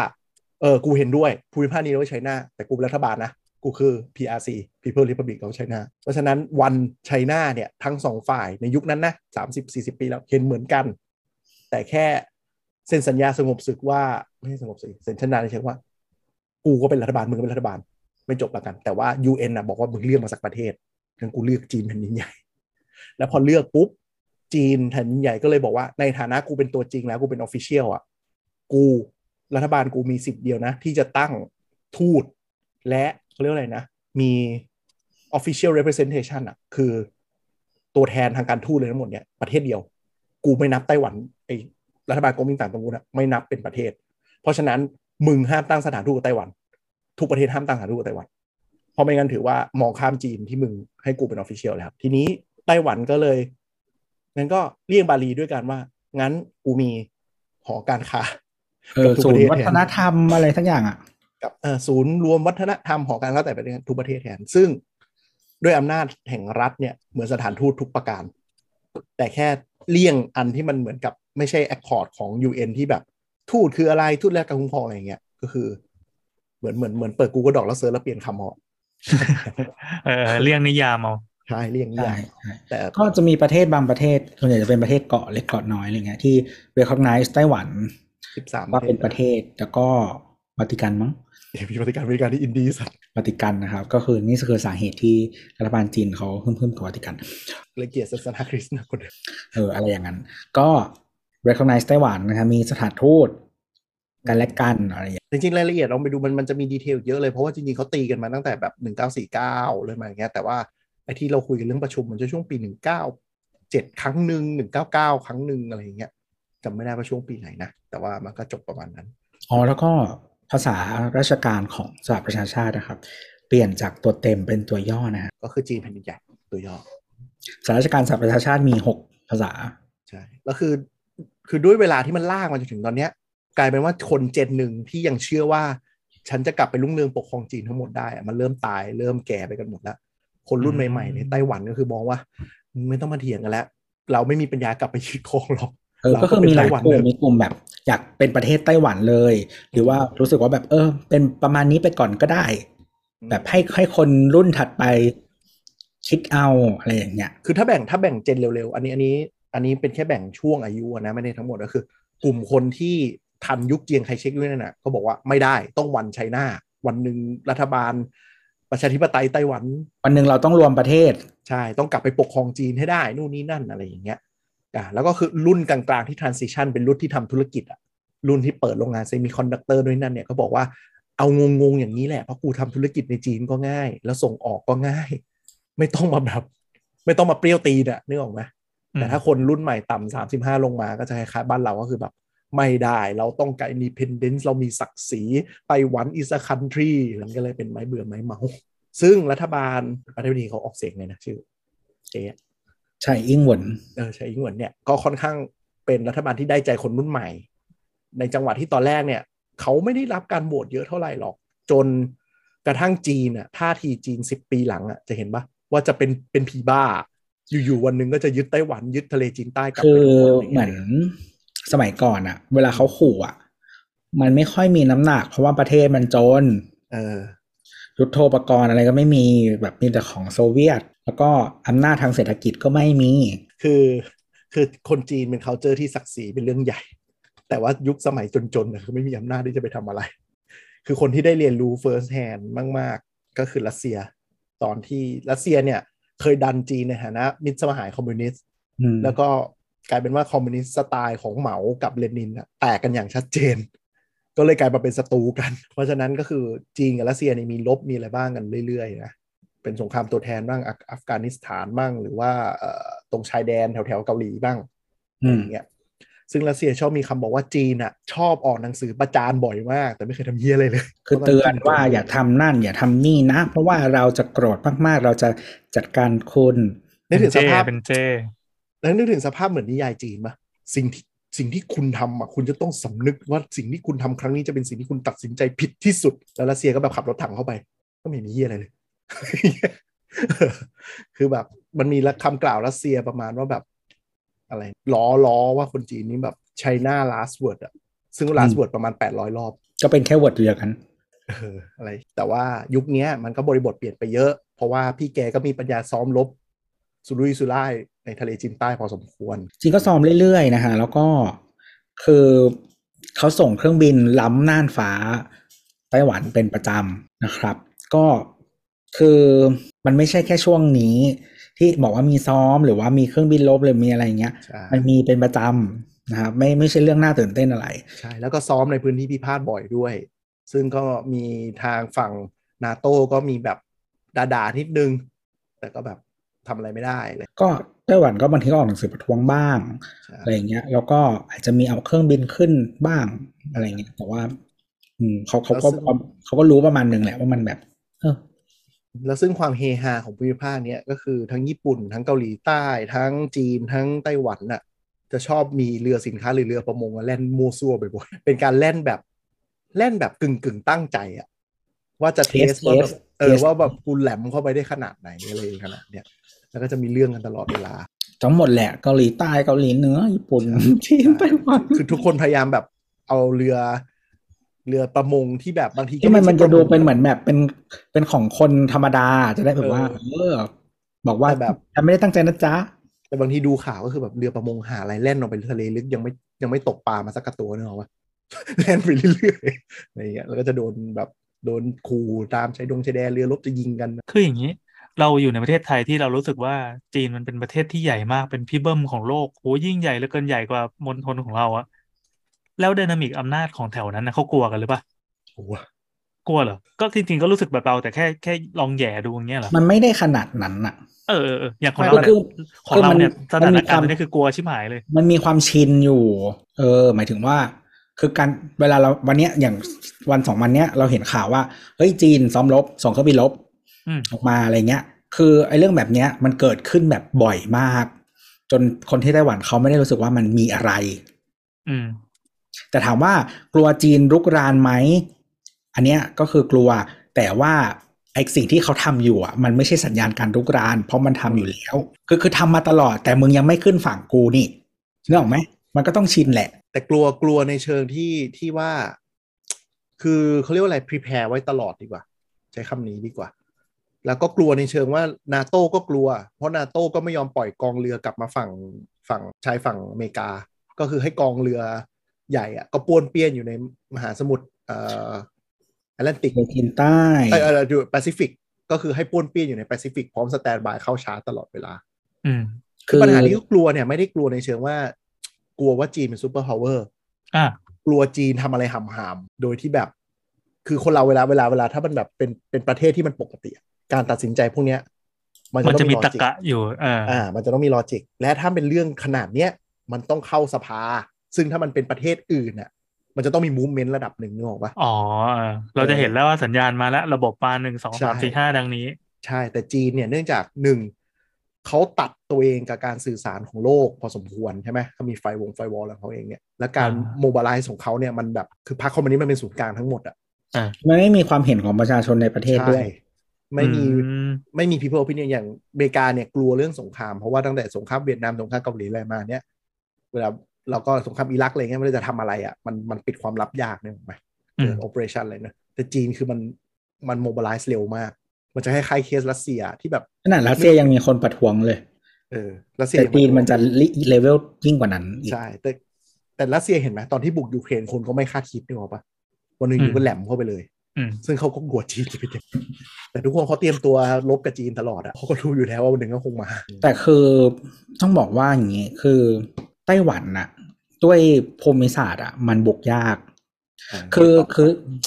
คือถามว่าจะถล่มแบบถล่มอ่ะมาจะได้แต่จริงๆจีนวัตถุประสงค์เขาไม่ได้อยากถล่มไต้หวันเขาอยากได้ไต้หวันคืนได้ทั้งคนได้ทั้งโนว์ฮาวได้ทั้งเออเกาะที่จะทำให้ทะเลจีนใต้มันกว้างออกไปอีกเออเขาไม่ได้อยากแบบโอ้โหไต้หวันมึงจมจมทะเลหายไปอย่างเงี้ยหรอปะใช่ใช่ใช่เพราะฉะนั้นเนี่ยการแต่แต่แต่รัสเซียก็ไม่ได้อยากถล่มยูเครนให้หายไปเหมือนกันอ่ะแต่ก่อนภูมิศาสตร์ยูเครนอ่ะบุกง่ายมากมันเป็นเพลนมันเป็นแบบที่ราบโล่งๆเพราะฉะนั้นเนี่ยเขาโมบิไลซ์ในส่วนของกำลังรบทั้งทางอากาศและทางบกอ่ะได้ง่ายนะครับอันนี้คือสาเหตุหนึ่งที่รัสเซียต้องการยูเครนคือต้องการดินแดนต้องการพื้นที่ใช่เพราะว่ารัสเซียต้องการพื้นที่เพราะอะไรเพราะว่าเอ่อมอสโกเนี่ยเขาเรียกว่าอะไรฮาร์ดแลนด์ของรัสเซียใช่ไหมพื้นที่ที่เป็นหัวใจเนี่ยอืมกระต่อยนึงมันถูกล้อมรอบด้วยเอ่อที่ราบกว้างใหญ่แล้วเวลาบุกมันบุกง่ายอ๋อเขาจึงขยายดินแดนใหญ่ขนาดนี้เพื่อเป็นพื้นที่กันไม่ให้คนอื่นมาบุกหัวใจอืมบัฟเฟอร์ใหญ่มากใช่แล้วคือคือฝั่งฝั่งยุโรปอ่ะมันก็คือยุโรเปียนเพลนใช่ไหมฝั่งเอเชียมันคือไซบีเรียก็คือมันว่างไปเลยอ่ะว่างไปเลยมันก็กูไปให้สุดเลยแล้วกันอ่าคือฝั่งไซบีเรียมันไม่มีใครบุกรัสเซียทางนั้นอยู่แล้วไปก็คือฆ่าตัวตายอ่ะเอาตายหากันหมดก่อนเออคือรัสเซียประเทศมันใหญ่อ่ะแต่ประชากร เก้าสิบห้าเปอร์เซ็นต์ เก้าสิบแปดเปอร์เซ็นต์ น่ะมันอยู่แค่ปีกซ้ายตรงยุโรปอยู่ฝั่งยุโรปที่เหลือคือป่าและทุ่งหิมะมีหมีอยู่เลยประมาณนั้นนะครับส่วนฉะนั้นเนี่ยเอ่อยูเครนมันก็บุกปกง่ายใช่ไหมล่ะคือรัสเซียเนี่ยมันกลัวที่จะรบกับยุโรปอ่ากับ อี ยู ตลอดเวลาแต่ถามว่าทำไมก่อนหน้านี้รัสเซียไม่มีท่าทีคุกคามเพราะว่าตัวเองแฝงตั้งนอมินีแฝงในยูเครนและเบลารุสไปแล้วซึ่งให้ยูเครนเบลารุสเป็นรัฐกันชนให้รัสเซียไงก่อนหน้านี้แล้วตอนนี้คือแล้วคือยูเครนอ่ะรัฐบาลน่ะมันล้มไปแล้วไงเออรัฐบาลล่าสุดของยูเครนเนี่ยคือท่าทีทางชัดเจนมากว่าอยากจะอยู่ อี ยู และ NATO เพราะฉะนั้นกลายเป็นว่าถ้ายูเครนถ้ารัสเซียไม่ทำอะไรยูเครนตกไปเป็น อี ยู NATO ปุ๊บเท่ากับว่าจ่อคอหอยมอสโกเนี่ยกลายเป็นของ NATO ไปเลยอืมซึ่งรัสเซียไม่เอาเรื่องนี้อืมแล้วก็รัสเซียเนี่ยเขาไม่มีเอ่อท่าเรือนะครับที่เรียกว่าวอเตอร์พอร์ตก็คือท่าเรือที่ใช้งานได้ตลอดทั้งปีเพราะท่าเรือหลักเนี่ยทางทางเหนือน่าจะโซนแบบเมอร์มันส์อะไรประมาณเนี้ยมันจะฟรีซนะครับเอ่อท่าเรือที่อยู่ฝั่งตะวันออกไกลมันก็ไกลจากหัวใจเนาะวลาดิวอสต็อกเนี่ยมันไกลเหลือเกินนะครับท่าเรือที่เป็นท่าเรือหลักเอ่อก็จะมีที่เอ่อคาลินินกราด นะครับซึ่งมันไม่ได้คอนเนคกับแผ่นดินรัสเซียเนาะแล้วก็เซนต์ปีเตอร์สเบิร์กนะครับซึ่งล้อมไปด้วย NATO member นะครับเซนต์ปีเตอร์สเบิร์กนี่จริงๆก็คือกว่าเรือจะออกไปข้างนอกได้ก็คือต้องผ่านทะเลบอลติกซึ่งผ่านสแกนดิเนเวียและกองทัพ NATO อืมไม่ได้ไม่ได้อยู่แล้วตรงนั้นนะก็คือโดนบล็อกเขตเมื่อไหร่ก็ได้นะครับใช่ฉะนั้นเนี่ยเมื่อก่อนก่อนที่รัสเซียจะยึดไครเมียจากยูเครนเนี่ยเขาเช่าท่าเรือที่เซวัสโตโปลที่ไครเมียเป็นกองทัพเรือสำหรับเอ่อทะเลดำคือเช่าไปเช่ามาแล้วแบบเวิร์กว่ากูยึดเลยแล้วคือไครเมียมันเลยเป็นข่าวมันมันแทบจะไม่เป็นข่าวนึกออกปะเพราะกองทัพมันอยู่ตรงนั้นอยู่แล้วแล้ววันหนึ่งก็ประกาศว่าเฮ้ยกูชอบตรงนี้จังกูขอนะเข้าไปเลยโอเคแล้วเราพอเห็นภาพแล้วว่าเอ่อรัสเซียคงดีดลูกคิดดูแล้วว่าเรายอมลงทุนเรื่องการนี้ดีกว่าเพื่อจะให้ได้พื้นที่มามันเป็นการโชว์ไมค์พาวเวอร์ด้วยว่าว่ากูกล้าเพราะไม่งั้นเดี๋ยวพอยูเครนไปปุ๊บเบลารุสก็อาจจะกระด้างกระเดืองจอร์เจียนู่นนี่นั่นไปหมดเลยไงทั้งแผงถือเขามีเมืองประเทศสลาดเขาอยู่ใช่มันจะคล้ายๆเคสจีนกับพวกที่บ่งที่เบตอุยกูร์นึกออกปะคือถ้าถ้าเราไม่ไม่ตีของแรงลงไปปุ๊บแล้วเดี๋ยวมันปล่อยขึ้นมามันก็จะใช่หรือถ้ามีคนนึงกระด้างกระเดืองได้คนอื่นก็แปลว่าเออทำได้นี่แต่ทีเนี้ยเคสไต้หวันกับจีนจะต่างกันเพราะไต้หวันมันมันทะเลาะกันมาเป็นเกือบร้อยปีแล้วนึกออกปะคือแล้วคือตอนนั้นก็คือเหมือนกับจีนก็ประกาศด้วยว่ากูนินประเทศพวกนี้สำเร็จแล้วแต่ตอนนี้มันกลายเป็นประเด็นก็คืออยากได้ไต้หวันในเชิงสองเรื่องคืออ่าอำนาจทางทะเลกับอีกอันนึงคือเทคโนโลยีนั่นแปลว่าคนใช่คนคนและเทคโนโลยีคืออำนาจทางทะเลเนี่ยมันคือจะเห็นว่าเอ่อช่วงปีหลังอะที่จีนเคลมทะเลจีนได้ลงมาติดมาเลเซียตะวันออกทำให้มีข้อหาอะไรนะซาร่าหรือสักอย่างวะที่ทำแผนที่จีนแล้วมันไม่ขวบไม่ไม่รวมเซเว่นไอแลนด์อ่ะแล้วโดนด่าเออเออหาให้พูดแล้วแล้วก็ทำให้เขามีข้อพิพาททางเอ่อพื้นที่ทางทะเลอ่ะกับทุกประเทศที่อยู่รอบทะเลจีนใต้เลยก็คือตั้งแต่ไต้หวันเวียดนามไต้หวันอาจจะไม่นับเวียดนามฟิลิปปินส์นะครับเอ่อบรูไนมาเลเซียอินโดอะไรอย่างงี้นะครับก็แล้วก็ไปสร้างเกาะเทียมไว้เพื่อจะบอกว่าฉันมีแผ่นดินในทะเลนี้นะจ๊ะนั่นทะเลนี้เป็นของฉันนะจ๊ะคือคือคือถอยมานิดนึงเรื่องเรื่องภูมิศาสตร์ทางทะเลเนี่ยคือเราจะนับพื้นที่ทะเลที่ใช้สอยได้อะคือนับแผ่นดินแผ่นดินตามประวัติศาสตร์ที่ตอนตอนโลกเขียนกฎนี้ขึ้นมานะแผ่นดินที่มีประวัติศาสตร์ของประเทศนั้นไปอยู่ให้นับเป็นแผ่นดินไกลที่สุดเพราะฉะนั้นมันเลยมีประเทศแปลกๆที่ไปสร้างไลท์เฮาส์แบบไกลโคตรๆอะแล้วดันกลายเป็นล็อก recognize เป็นแลนด์อ่ะแล้วค่อยนับจากตรงนั้นบีกก็สองร้อยไมล์ทะเลสองร้อยไมล์ทะเลเป็นพื้นที่ไม่ใช่ไม่ใช่อยู่ไม่ใช่ sovereign ของเราแต่ว่าเรามีสิทธิ์ใน resource ทั้งหมดในทะเลนั้นกิจกรรมทางเศรษฐกิจได้เพราะฉะนั้นมันมีประเทศแปลกๆที่แบบตั้งไลท์เฮาส์อยู่ไกลจากฝั่งประมาณแบบหลายสิบหลายร้อยไมล์อ่ะแต่ดันแบบมีเอกสารทางประวัติศาสตร์หรือเรื่องประวัติศาสตร์ว่าประเทศนี้อยู่ตรงนี้มานานแล้วก็เลยกลายเป็นว่าพอนับจากตรงนั้นน่ะกลายเป็นแผ่นดินปลายสุดใช่ป่ะอ่าวตรงนั้นน่ะเป็น sovereign ก็คือเป็นพื้นที่ของเขาหมดเลยไม่ใกล้ๆอ่ะเป็นโซเวเรนแต่ว่าถ้าถึงสองร้อยแม่ทะเลอ่ะไม่ใช่ที่ของเราต้องให้คนอื่นผ่านได้แต่ว่าเอ่อแบบรีสอร์ทอะไรทุกอย่างอ่ะของเราใช่ๆแต่ว่าไอ้ไลท์เฮาส์น่ะบางทีมันอยู่ตรงแบบปากอ่าวไงเพราะฉะนั้นไอ้อ่าวเนี้ยมันกลายเป็นพื้นที่เหมือนอ่าวไทยอ่ะกลายเป็นพื้นที่ของเราไปเลยอืมเออประมาณนั้นก็จริงๆเหมือนเดี๋ยวโปรตุเกสเขาส่งเรื่องให้พิจารณาอยู่เคลมอ่ะว่าเขาขอ extend ไอ้เนี้ย economic area เนี่ยเออน่าจะใหญ่กว่าประเทศโปรตุเกสเกือบสิบเท่านะถ้าจำไม่ผิดเพราะเขามีเกาะในแอตแลนติกอยู่ว่าเต็มเลยก็ท่านผู้ฟังตอนนี้ถ้าถ้าลองไปเซิร์ชสิ่งที่เรียกว่า China Claim South China Sea Map ดูนะครับมันจะมีพื้นที่ที่มันเป็นแบบเป็นงวงงวงลงมามีมีหลายแบบมีทั้งขีดมีทั้งเส้นเนี่ยอ่าคือมันจะเห็นอย่างหนึ่งเว้ยคือก่อนหน้านี้ทุกประเทศอ่ะก็คือมันจะมีเส้นแต่ละประเทศที่ขีดกันอยู่แล้วมันจะมีเป็นกระเปาะตรงกลางที่เรียกว่าหมู่เกาะสเปรดลีย์ที่เป็นที่ส่งให้พี่แอนรูปแรกเป็นจุดขาวๆอ่ะตอนแรกก็คือมันยังไม่มีใครเคลมชัดเจนแต่ทุกคนก็คือมีเส้นเส้นประสีน้ำเงินเนี่ยเป็นจุดที่แบบทุกคนตกลงกันมันจะเลาะไปตามชายฝั่งเห็นปะเออมันก็จะนับกี่ร้อยไมล์ทะเลนะลากลากจากร้อยไมล์ออกมามันจะค่อนข้างชัดไม่มีจุดที่โอเวอร์แลปกันทุกคนอยู่อย่างสันติใช่ปะเออเออแล้วมันจะมีแค่ตรงกลางที่ดูเป็นหน้าน้ำสากลที่ไม่ไม่ใช่ใช่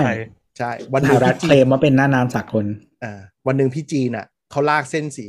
สีแดงๆอ่ะบอกมาว่าไอหมู่เกาะทั้งทะเลจีนใต้ทั้งหมดเป็นของเขาเพราะฉะนั้นพอน้ำหมู่เกาะเป็นของเขาอะไรนะเป็นจู่ลงมาข้างล่าง เพราะฉะนั้นไอ้เม็ดเม็ดเม็ดที่เป็นเกาะเล็กๆอ่ะมันมันเล็กมากนะเกาะนั้นเนี่ยเขาบอกว่าเป็นแผ่นดินจีนอ่ะเ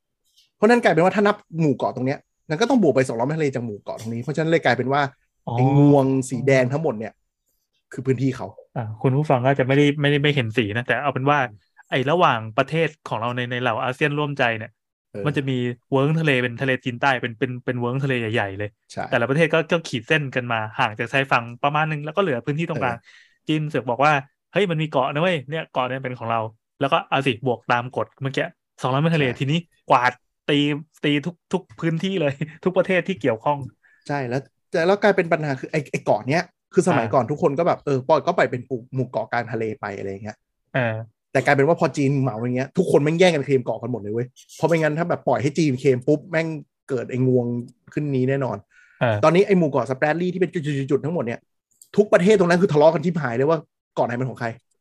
แล้วก็คือตอนนี้มีบางเกาะก็คือแต่ละประเทศส่งกองทัพขึ้นไปปักหลักอยู่ตรงนั้นแล้วเออคือตอนนี้ไอ้เกาะๆจุดๆเนี่ยบางทีมีสนามบินของแต่ละประเทศที่อยู่ในเวิร์กเนี่ยห้าหกประเทศเนี่ยไปตั้งสนามบินตั้งกองทัพเรืออะไรกันหมดแล้วโหใช่มันเลยเป็นความเละเทะที่สุดของทะเลจีนใต้ตอนนี้โอ้ซึ่งอันนี้ไทยไม่เกี่ยวนะไทยอยู่นอกนอกเขตนี้อาจจะเป็นข้อข้อโชคดีอย่างโชคดีถือเป็นเป็นบุญที่เราอยู่ใต้โพธิสมภารของจีนพระเจ้ากรุงจีนต้องส่งมาไปให้อย่างนี้คือคือเวลาเขาประชุมอะไรที่เป็นระดับระดับเนี่ยเขามาคุยกันเรื่องนี้มันกันว่าไงเดี๋ยวก็แก้ทำเบอร์เบอร์ตีกันทุกรอบอะตีเหรอเอออเมริกายังไม่อยากยุ่งเลยหมู่เกาะสแปรดลี่เนี่ยไม่แต่ว่าอเมริกาเขาต้องเมนเทนว่าตรงเนี้ยคือน่านน้ำสากลเพื่อให้เขาเดินเรือได้นะใช่ไม่แต่อเมริกาเลยไม่ยุ่งไงไม่ชี้ขาดไงก็บอกว่าปล่อยเกาะเนี่ยอ่ะอันนี้ส่งแผนที่ให้ดูเห็นป่ะจุดๆๆๆอ่ะมีแต้มสีแต่ละอันอ่ะเออทะเลาะกันว่าเกาะไหนเป็นของใครเว้ยแย่งกันเคลมอ่ะเนาะแย่งกันเคลมแล้วเกาะมันคือเกาะแบบเหมือนเหมือนดูหนังไพเรตอ่ะที่แบบเป็นสันทรายขึ้นมาบางอันน่ะแล้วก็ลอยอยู่ตรงนั้นน่ะเกาะไข่วะล้ออย่างเงี้ยนะอืมมันก็ไม่เล็กขนาดนั้นก็ใหญ่กว่าหน่อยนึงก็แต่ว่าก็คือทุกประเทศอ่ะคือบางประเทศที่อยู่รอบๆเนาะเขาก็จะมีแบบเคลมแบบว่าซ้อนกันบ้างเล็กๆน้อยๆอะไรอย่างเงี้ยแต่ว่าทุกประเทศร่วมใจก็คือว่าอีจีนมึงไม่ใช่ใช่คือประเทศอื่นอย่างน้อยก็จับมือกันเรื่องนี้ว่าว่าแบบกูผลักจีนไปคือจริงๆก่อนที่มีจีนน่ะไอ้เวิร์งตรงเนี้ยก็คือไอ้ประเทศห้าประเทศที่อยู่ตรงเนี้ยมาเลเวียดนามฟิลิปปินส์บรูไนเนี่ยมันเคยมีดิสคัชชั่นจะคุยกันว่าเป็น joint economic zoneก็คือไม่ต้องมาทะเลาะ ก, กันแล้วแชร์กันเลยคือสมมติมาตั้งเจาะก๊าซธรรมชาติตรงนี้ก็จับหารสี่เลยแล้วแบ่งกันจะได้ไม่ต้องมานั่งทะเลาะ ก, กันแต่พี่จีนก็คือโผล่มาจากแบบไกลโคตรๆอ่ะแล้วบอกว่าไม่นี่ของกูทั้งหมดคือถ้าไม่รวมกันมันก็อาจจะสู้จีนไม่ได้เนาะใช่อีกสี่ประเทศที่เหลือก็เลยแบบฮะเอางี้เลยเหรอเคยดูเรื่องลายาปะแอนิเมชันนะจะบอกว่ามันมีแกนเรื่องคล้ายกับคล้ายกับประเด็นนี้เลยว่ะคือเราชาวเหล่าชาวอาเซียนเนี่ยกูอยู่กันมาต่างช้านานอ่ะมีมังกรมีธาตุอะไรนู่นนี่ต่างๆมังกรไม่ใช่มังกรอาเซียนเอาช่างไม่เถอะแต่คือเราอยู่กันมาตั้งนานอ่ะแล้ววันนึงมันก็มีพลังชั่วร้ายที่แผ่เข้ามาปกคลุมอ่ะแต่อันนี้คือคือเหมือนกับมันก็หายไปนานแล้วในที่สุดมันก็กลับมาอีกครั้งก็เอากระตุนคือคือจะบอกไอ้จุดๆนี้ก็จะมีแบบไต้หวันก็มาเคลมบางเกาะด้วยเหมือนกันนึกออกปะอ๋อเหรอแล้วสถานการณ์เขาด้วยคือสถานการณ์เนี้ยก็เกิดเหมือนกันตรงชายฝั่งญี่ปุ่นเกาหลีที่เป็นหมู่เกาะอีกมหาศาลจีนก็ไปเคลมทั้งหมดว่าทั้งจุดทั้งหมดเนี่ยของกูมึงไม่ต้องทะเลาะกันของกูเองใช่ให้ดีว่ะใช่คืออันนี้มันเลยทำให้ geopolitics สิบปีหลังอ่ะจากตอนแรกที่ทุกคนมองว่าจีนอ่ะเป็นเป็นเขาเรียกอะไรพื้นที่ใหญ่ที่เติบโตทางเศรษฐกิจแล้วเขาคิดว่าจะโตไปเป็นแบบอเมริกาคือมุ่งเน้นค้าขายเน้นความเจริญอ่ะอยู่ๆสิบปีหลังก็คือกลายเป็นบูลลี่แบบ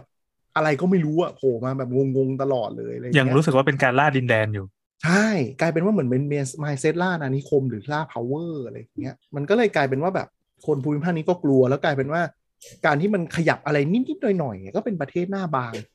งนึกออกปะเห็นปะแค่เราบอกว่าไทยไต้หวัน is a country ก็คือเดือดจนแบบเป็นวาระแห่งชาติรัฐบาลต้องออกหนังสือแถลงแล้วสถานทูตเนี่ยล่าสุดที่แนนซี่มาคือสถานทูตก็จี้ว่าให้รัฐบาลแต่ละประเทศออกสเตทเมนต์ออกมาว่าคุณคิดยังไงกับเหตุการณ์นี้แล้วเนี่ยเหรอบอกว่าเนี่ยเหรอแนนซี่ที่ไปเฉยๆมันไม่เฉยไงใช่แต่ว่าแต่เขาเลือกมาแล้วไงว่าเป็นใครไปแล้วเขาจะแสดงท่าทีอย่างไรจริงๆอเมริกาก็เคยมี move อย่างนี้ที่ใช้ในช่วงตะวันออกกลางก็คือส่งอดีตประธานาธิบดีไปแต่ครั้งล่าสุดที่มีแบบคนที่เขาเรียกว่าอะไรมีตำแหน่งมีหน้าตาของสหรัฐอะไปไต้หวันอะคือปีเก้าสิบเจ็ดนะก็คือยี่สิบห้าปีไม่เคย มีบุคคลสำคัญใดๆไปเพราะว่ามันเป็นแอคคอร์ดที่ตกลงไว้กับจีนด้วยว่าจะไม่มีฟิกเกอร์พาวเวอร์ไปที่ไต้หวันเพราะว่าเขาถือว่าเหมือนกับถ้าคนใหญ่คนโตไปไต้หวันก็ถือยอมรับว่าเขาเป็นประเทศทีเนี้ยไม่ได้เลยไปไปช้อปปิ้งส่วนตัวอะไรงี้ไม่ได้เลยไม่ได้ไปในฐานะรัฐดิหมายถึงว่ามีมีการประชุมมีการพบเจออย่างเงี้ยไม่ได้โอ้อันเนี้ยจีนก็เลยอ้างว่าการที่มึงส่งแนนซี่มาเนี่ยมึงละเมิดเรื่องนี้โว้ยกูไม่พอใจมากๆแต่รัฐบาลอเมริกาก็ออกแถลงการว่าไม่กูยังสนับสนุนวันไชน่าอย่างชัดเจนและจีนเป็นประเทศที่ถูกต้องไต้หวันไม่ได้เป็นประเทศและไม่ได้ซัพพอร์ตการดิพเอนเดนต์แต่อย่างไรการที่แนนซี่ไปเป็นสิทธิ์ของเอ่อเขาใช้คำว่าอะไรวะแบบสิทธิ์ของคนอเมริกาไม่เป็นสิทธิ์ของไม่ใช่ของสิทธิ์ของแบบเขาใช้คำว่าแบบเหมือนเหมือน right freedom right ที่เขาจะไปในฐานในฐานะตัวแทนไม่ใช่ตัวแทนการเมืองเขาใช้คำว่าไม่ใช่ตัวแทนเหมือนกับนักการเมืองหรือว่าแบบเป็น right ของเขาที่จะไปในฐานะสปีกเกอร์เองไม่ได้ไม่ได้สิทธิ์ของของมนุษยชาติใช่ไหมคือสิทธิ์ของนักการเมืองนั่นแสดงว่ายังมีอะไรที่เกี่ยวข้องกับตัวรัฐอยู่คือละคือเออคือรัฐบาลนักการเมืองไม่ใช่รัฐบาลเออคือรัฐบาลอเมริกามันก็แกล้งโง่ถูกป่ะไม่ใช่อันนี้ก็เราเราเข้าใจแต่คือมันมันไม่ได้พูดไม่ได้พูดกวนตีนว่าเฮ้ยมันก็เป็นก็มนุษย์คนหนึ่งจะไปก็อยู่อยู่ตัวไหนก็ได้ไม่ใช่อ๋ออย่างอย่างมีพ่วงกับความเป็นรัฐอยู่มันเป็น strategic ambiguity ไงก็คือทำให้งงอันนั้นเรารู้ใช่ป่ะคือคนที่เขียนทุก statement ทุกอันที่เกี่ยวกับไต้หวันแล้วก็กฎหมายทั้งหมดอ่ะเขาคิดและคราฟมาอย่างดีแล้วว่ามันจะไม่ชัดเจนจนเกินไปเออแล้วก็จะไม่ดีนายว่าไต้หวันเป็นอะไรไม่เป็นอะไรอะไรอย่างเงี้ยแล้วก็ไม่ไม่ยอมรับแบบฮ่องกงหรือมาเก๊าด้วยที่จะเป็น one nation two system ก็ไม่ได้พูดอย่างนั้นมันจะอยู่สถานะแบบรัฐชาติก็ไม่ใช่ไม่ใช่สเตทที่รองรับโดย ยู เอ็น และนู่นนี่นั่นแต่ก็มีออโตโนมีในการปกครองของตัวเองและตัดสินใจโดยที่ไม่ต้องขึ้นกับรัฐบาลทางนู้นและกูก็มีตัวแทนของรัฐบาลปกครองไต้หวันในการที่เจรจาเองโดยไม่ต้องผ่านรัฐบาลคือมันมันใช่มันคุมเครือหมดเลยทุกอย่างเลยเพราะฉะนั้นคือคือรัฐรัฐรัฐบาลอเมริกาก็คือแก้งโง่แล้วแก้งโง่คือพอตีจีนยิ่งตีอกชกลมอเมริกาก็นั่งทำหน้าแบบไม่ได้เราไม่ได้อะไรเราไม่ได้เราไม่ได้ตั้งใจจริงๆนะอย่าโมโหสินู่นนี่คือบทพอทางฝั่งอเมริกาทางไบเดนก็เล่นบทนี้ไปนี่บอกว่าเออในขณะที่แบบแนนซี่ก็แบบไปแต่ละแต่ในภูมิภาคนี้อะไรคือจริงๆมันมีตอนที่ไบเดนเขาพูดแบบพลาดพลาดมาไบเดนนะพูดไม่ดีที่บอกว่าแบบเหมือนมีนักข่าวถามประมาณว่าแบบถ้าไต้หวันโดนบุกจะช่วยไต้หวันไหมอะไรประมาณเนี้ยก็บอกว่าจะช่วยอะไรเงี้ยแล้วที่โฆษกรัฐบาลต้องออกมาบอกมาเคลียร์ประเด็นนี้ว่าเรายังยึดถือนโยบายวันไชน่านะนู่นนี่นั่นเราเล็กๆข้างในรัฐบาลปักกิ่งนู่นนี่นั่นแล้วเราไม่ได้ซัพพอร์ตไต้หวันอินดิเพนเดนซี่คือไบเดนมันไปตอบประมาณว่าถ้าไต้หวันโดนบุกช่วยไหมช่วยสิแล้วมันก็นักข่าวก็ไปอิมพลายว่างั้นแสดงว่าสหรัฐยอมรับว่าไต้หวันมี sovereign state ที่ไม่ใช่ของจีนสิสมมติมันเป็นคำตอบที่เป็นเขาควายต้องเลือกไม่ซ้ายก็ขวาใช่คือคือตำแหน่งถ้าถ้าฉลาดอ่ะมันจะต้องเลี่ยงการตอบตรงนี้โอบามามีประเด็นอย่างนี้แล้วโอบามาเป็นคนเลี่ยงเก่งมากแต่ไบเดนเนี่ยบางทีมันตามไม่ทันแล้วด้วยอายุด้วยหลังๆบางทีเลอะนะถ้าถ้าใครดูไบเดนตอบอ่ะบางทีจะรู้เลยว่าอันนี้คือคนแก่เลอะตอบพูดพูดแปดสิบสองนะคือพูดพูดพูดอยู่แล้วอยู่ตัดไปกลางประโยชน์แล้วก็แบบนึกไม่ออกนี้เลยเขามีอาการเหมือนกันนั่นแหละแล้วก็ติดโควิดอีกรอบแล้วนะไบเดนเออจะจะบอกว่าโฆษกคนเก่าของทางเจ้าข่าวเก่งมากตอบโคตรเก่งที่เพิ่งออกจากตำแหน่งไปนะฮะทีนี้การที่แนนซี่ไปมันเลยสถานการณ์ตึงเครียดแล้วจีนก็เริ่มเดินเกมฉลาดคือเริ่มแซงชั่นทางการค้าไต้หวันไปหลายไอเทมโดยที่แบนสินค้าที่เป็นบริโภคของไต้หวันเว้ยแล้วบอกว่าอ๋อตรวจเจอโควิดเลยห้ามอิมพอร์ตเข้ามาเก้าสิบวันนี่ก็เล่นมุกเดียวกันนะคือตาใสจริงจริงจริงจริงเขาทำมาตลอดแต่ว่าวันสองวันนี้มันจะเยอะแต่เขาทำมาตลอดเขาเขาทำมาตลอดคือมันไม่ใช่เรื่องใหม่ด้วยทำมาตลอดแล้วส่วนใหญ่จะเป็นสินค้าแบบของกินสินค้าเกษตรนะสินค้าที่เรายังไม่มีนะจ๊ะเพราะกูต้องใช้เหมือนกันใช่แล้วก็เอ่อแต่ครั้งนี้เพิ่ม restriction ban ขึ้นอีกสามร้อยหรือ สามพัน ไอเทมอะไรสักอย่างซึ่งแบบเป็นสินค้าทั่วไปอันนี้คือเหตุการณ์เหตุการณ์เพิ่งเกิดขึ้นจากปรากฏการณ์เมื่อวานนี้เดี๋ยวต้องบอกว่าวันที่เราอ่านเนี่ยคือเหตุการณ์คนแนนซี่เนี่ยเดินทางแค่แบบยี่สิบสี่ชั่วโมงเองมั้งใช่เป็นยี่สิบสี่ชั่วโมงตอนนี้เขาไปเกาหลีแล้วตอนนี้เขาไปเกาหลีแล้วเป็นยี่สิบสี่ชั่วโมงที่ตึงเครียดที่สุดและเป็นครั้งแรกที่เว็บไฟล์เรดาร์ล่มเพราะว่าคนดูไฟล์เนี่ยเข้าไปดูไฟล์ตอนพีคประมาณคือหนึ่งล้านคนมันมันมีอะไรให้คนไปดูคือ อันนี้เราแปลกใจนะว่าว่ามันเกิดอะไรขึ้นทำไมคนจะต้องไปดูไลฟ์กันขนาดนั้นว่าตอนนี้เครื่องบินขยับไปกี่มิลลิเมตรแล้วเพราะว่าแดนซี่เนี่ยพูดกลับไปกลับมาตลอดว่าจะไปหรือไม่ไปไต้หวันก็เนี่ยเขาตั้งใจใช่เพราะว่าไฟล์ที่บินออกจากมาเลอ่ะไม่มีใครรู้ว่าเดสติเนชันจะไปไหนเว้ยมันบินอ้อมใต้ใช่เพราะบินปุ๊บคือไม่ได้ตัดไปทางทะเลจีนใต้ปกติจะบินตรงนะถูกไอ้ทะเลจีนใต้ที่เราพูดตะกี้ทั้งหมดกระป๋องนั่นน่ะไม่บินเลยบินอ้อมโลกไปเลยแล้วไปเข้าไต้หวันฝั่งมหาสมุทรคือโดยปกติถ้าใครจะไปไต้หวันก็บินตรงไปได้เลยใช่ผ่านไปอันนี้อ้อมใช่พร้อมส่งก็บินมารับใช่ส่งก็บินรบรับบินรบมารับไต้อเมริกาส่งเครื่องบินรถมารับจากโอกินาวาส่งมาถึงใกล้ชายแดนไต้หวันปุ๊บเครื่องบินรบไต้หวันขึ้นไปประกบต่อเป็นเป็นแพเลยแล้วก็ผ่านลงคือพูดง่ายๆนี่คือ security level เหมือน state visit เลยนะใช่แต่ไม่อันนี้มาเที่ยวเฉยๆแล้วลงมาเสร็จก็คือแนนซี่ก็คือโผล่มาในชุดเดรสสีฟ้าใช่ไหมอ่าแล้วก็ทางใช้อิงเหวินก็ให้อ่าเขาเรียกอะไรนะเดนตราเครื่องราชอะไรนะเครื่องราชอิสริยาภรณ์สีเดียวกับที่นางใส่มาทุกคนก็บอกว่าอีสัตว์ไหนบอกว่าไม่อยู่ในกำหนดการแต่ทุกคนเหมือนรู้เรื่องว่าพร้อมเดนตราเป็นสบายสีฟ้าเป๊ะทุกอย่างไม่ไม่แต่ว่าข่าวทุกอันน่ะที่ก่อนที่เขาจะไปจริงอ่ะที่เขียนว่าจะวิสิตไต้หวันน่ะมาจากไต้หวันออฟฟิเชียลนะใช่ก็คือตอนนี้ก็คือบลัฟคือตัวแนนซี่เองก็บลัฟไปบลัฟมาเพราะตอนแรกบินไปเอเชียบอกว่าอาจจะไม่ได้ไปแล้วแต่พอไปแตะที่มาเลก็เหมือนพูดแบบเออเดี๋ยวไปดีกว่าอะไรอย่างเงี้ยกวนตีนมากเข้าใจแล้วคือโยโมโหจีนอ่ะคุณยายแปดสิบสองเขาอ่ะแล้วคือคุณแนนซี่เพโลซี่เนี่ยที่ต้องเพิ่มอีกนิดนึงก็คือเขาอ่ะเหมาะกับบทบาทนี้มากเพราะว่าบทบาทเขาเนี่ยต่อสู้เพื่อเรื่องแนวแนวนี้มาตลอดและสู้เรื่องไต้หวันอินดิเพนเดนซีมาเยอะมากและสมัยปีหนึ่งพันเก้าร้อยเก้าสิบเอ็ดหรือเก้าสิบน่ะไปก่อเรื่องที่จีนไว้ไปประท้วงที่เทียนอันเหมือนนางอ่ะไปกับสสสามคนไปเยี่ยมจีนซึ่งตอนนั้นฟื้นความสัมพันธ์ได้กับอเมริกากำลังจะจะไปทางแบบเศรษฐกิจสมัยเติ้งเสี่ยวผิงอะไรอย่างเงี้ยแล้วก็เพิ่งผ่านประท้วงเทียนอันเหมือนได้ประมาณปีนึงมั้งนางก็คือไปกับสสอเมริกาสามคนไปถึงก็คือแบบไปเดินที่จตุรัสเทียนอันเหมือนเลยสัมภาษณ์นู่นนี่นั่นอยู่แล้วก็หยิบแผ่นป้ายฟึบอะไรนะเออคำว่าอะไรวะเดี๋ยวหาให้นั่นแหละคำว่า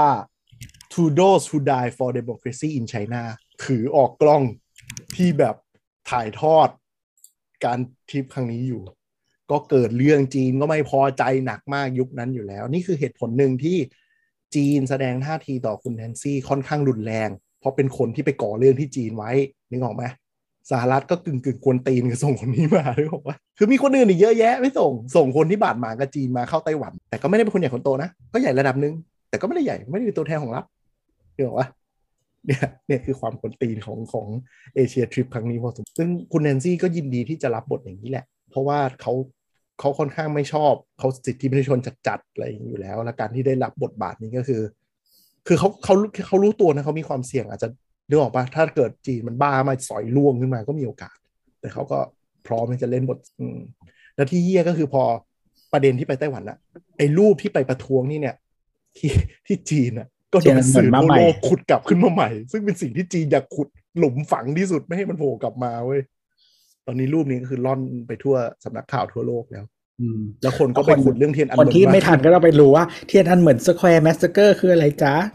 ซึ่งเทียนอันเหมือนสแควร์แมสเซเกอร์ก็คือจีนลบออกไปจากประวัติศาสตร์เลยก็ถ้ามีไม่รู้ช่วงนี้ยังได้หรือเปล่าแต่ว่ามีช่วงหนึ่งที่แบบคนจีนอะมุด วี พี เอ็น มาเล่นเกมพวก Counter Strike เมืองนอกเยอะๆถ้าเรารำคาญพวกนี้มากๆแล้วก็พิมพ์ไปเนี้ยจูนโฟร์สหนึ่งเก้าแปดเก้าเทียนอันเหมือนปุ๊บคนพวกนั้นจะเด้งออกจากเซิร์ฟเวอร์ไปเพราะว่าคำนี้มันเป็นคำที่ถูกส่องป่ะใช่โดนฟิลเตอร์อยู่ในระบบ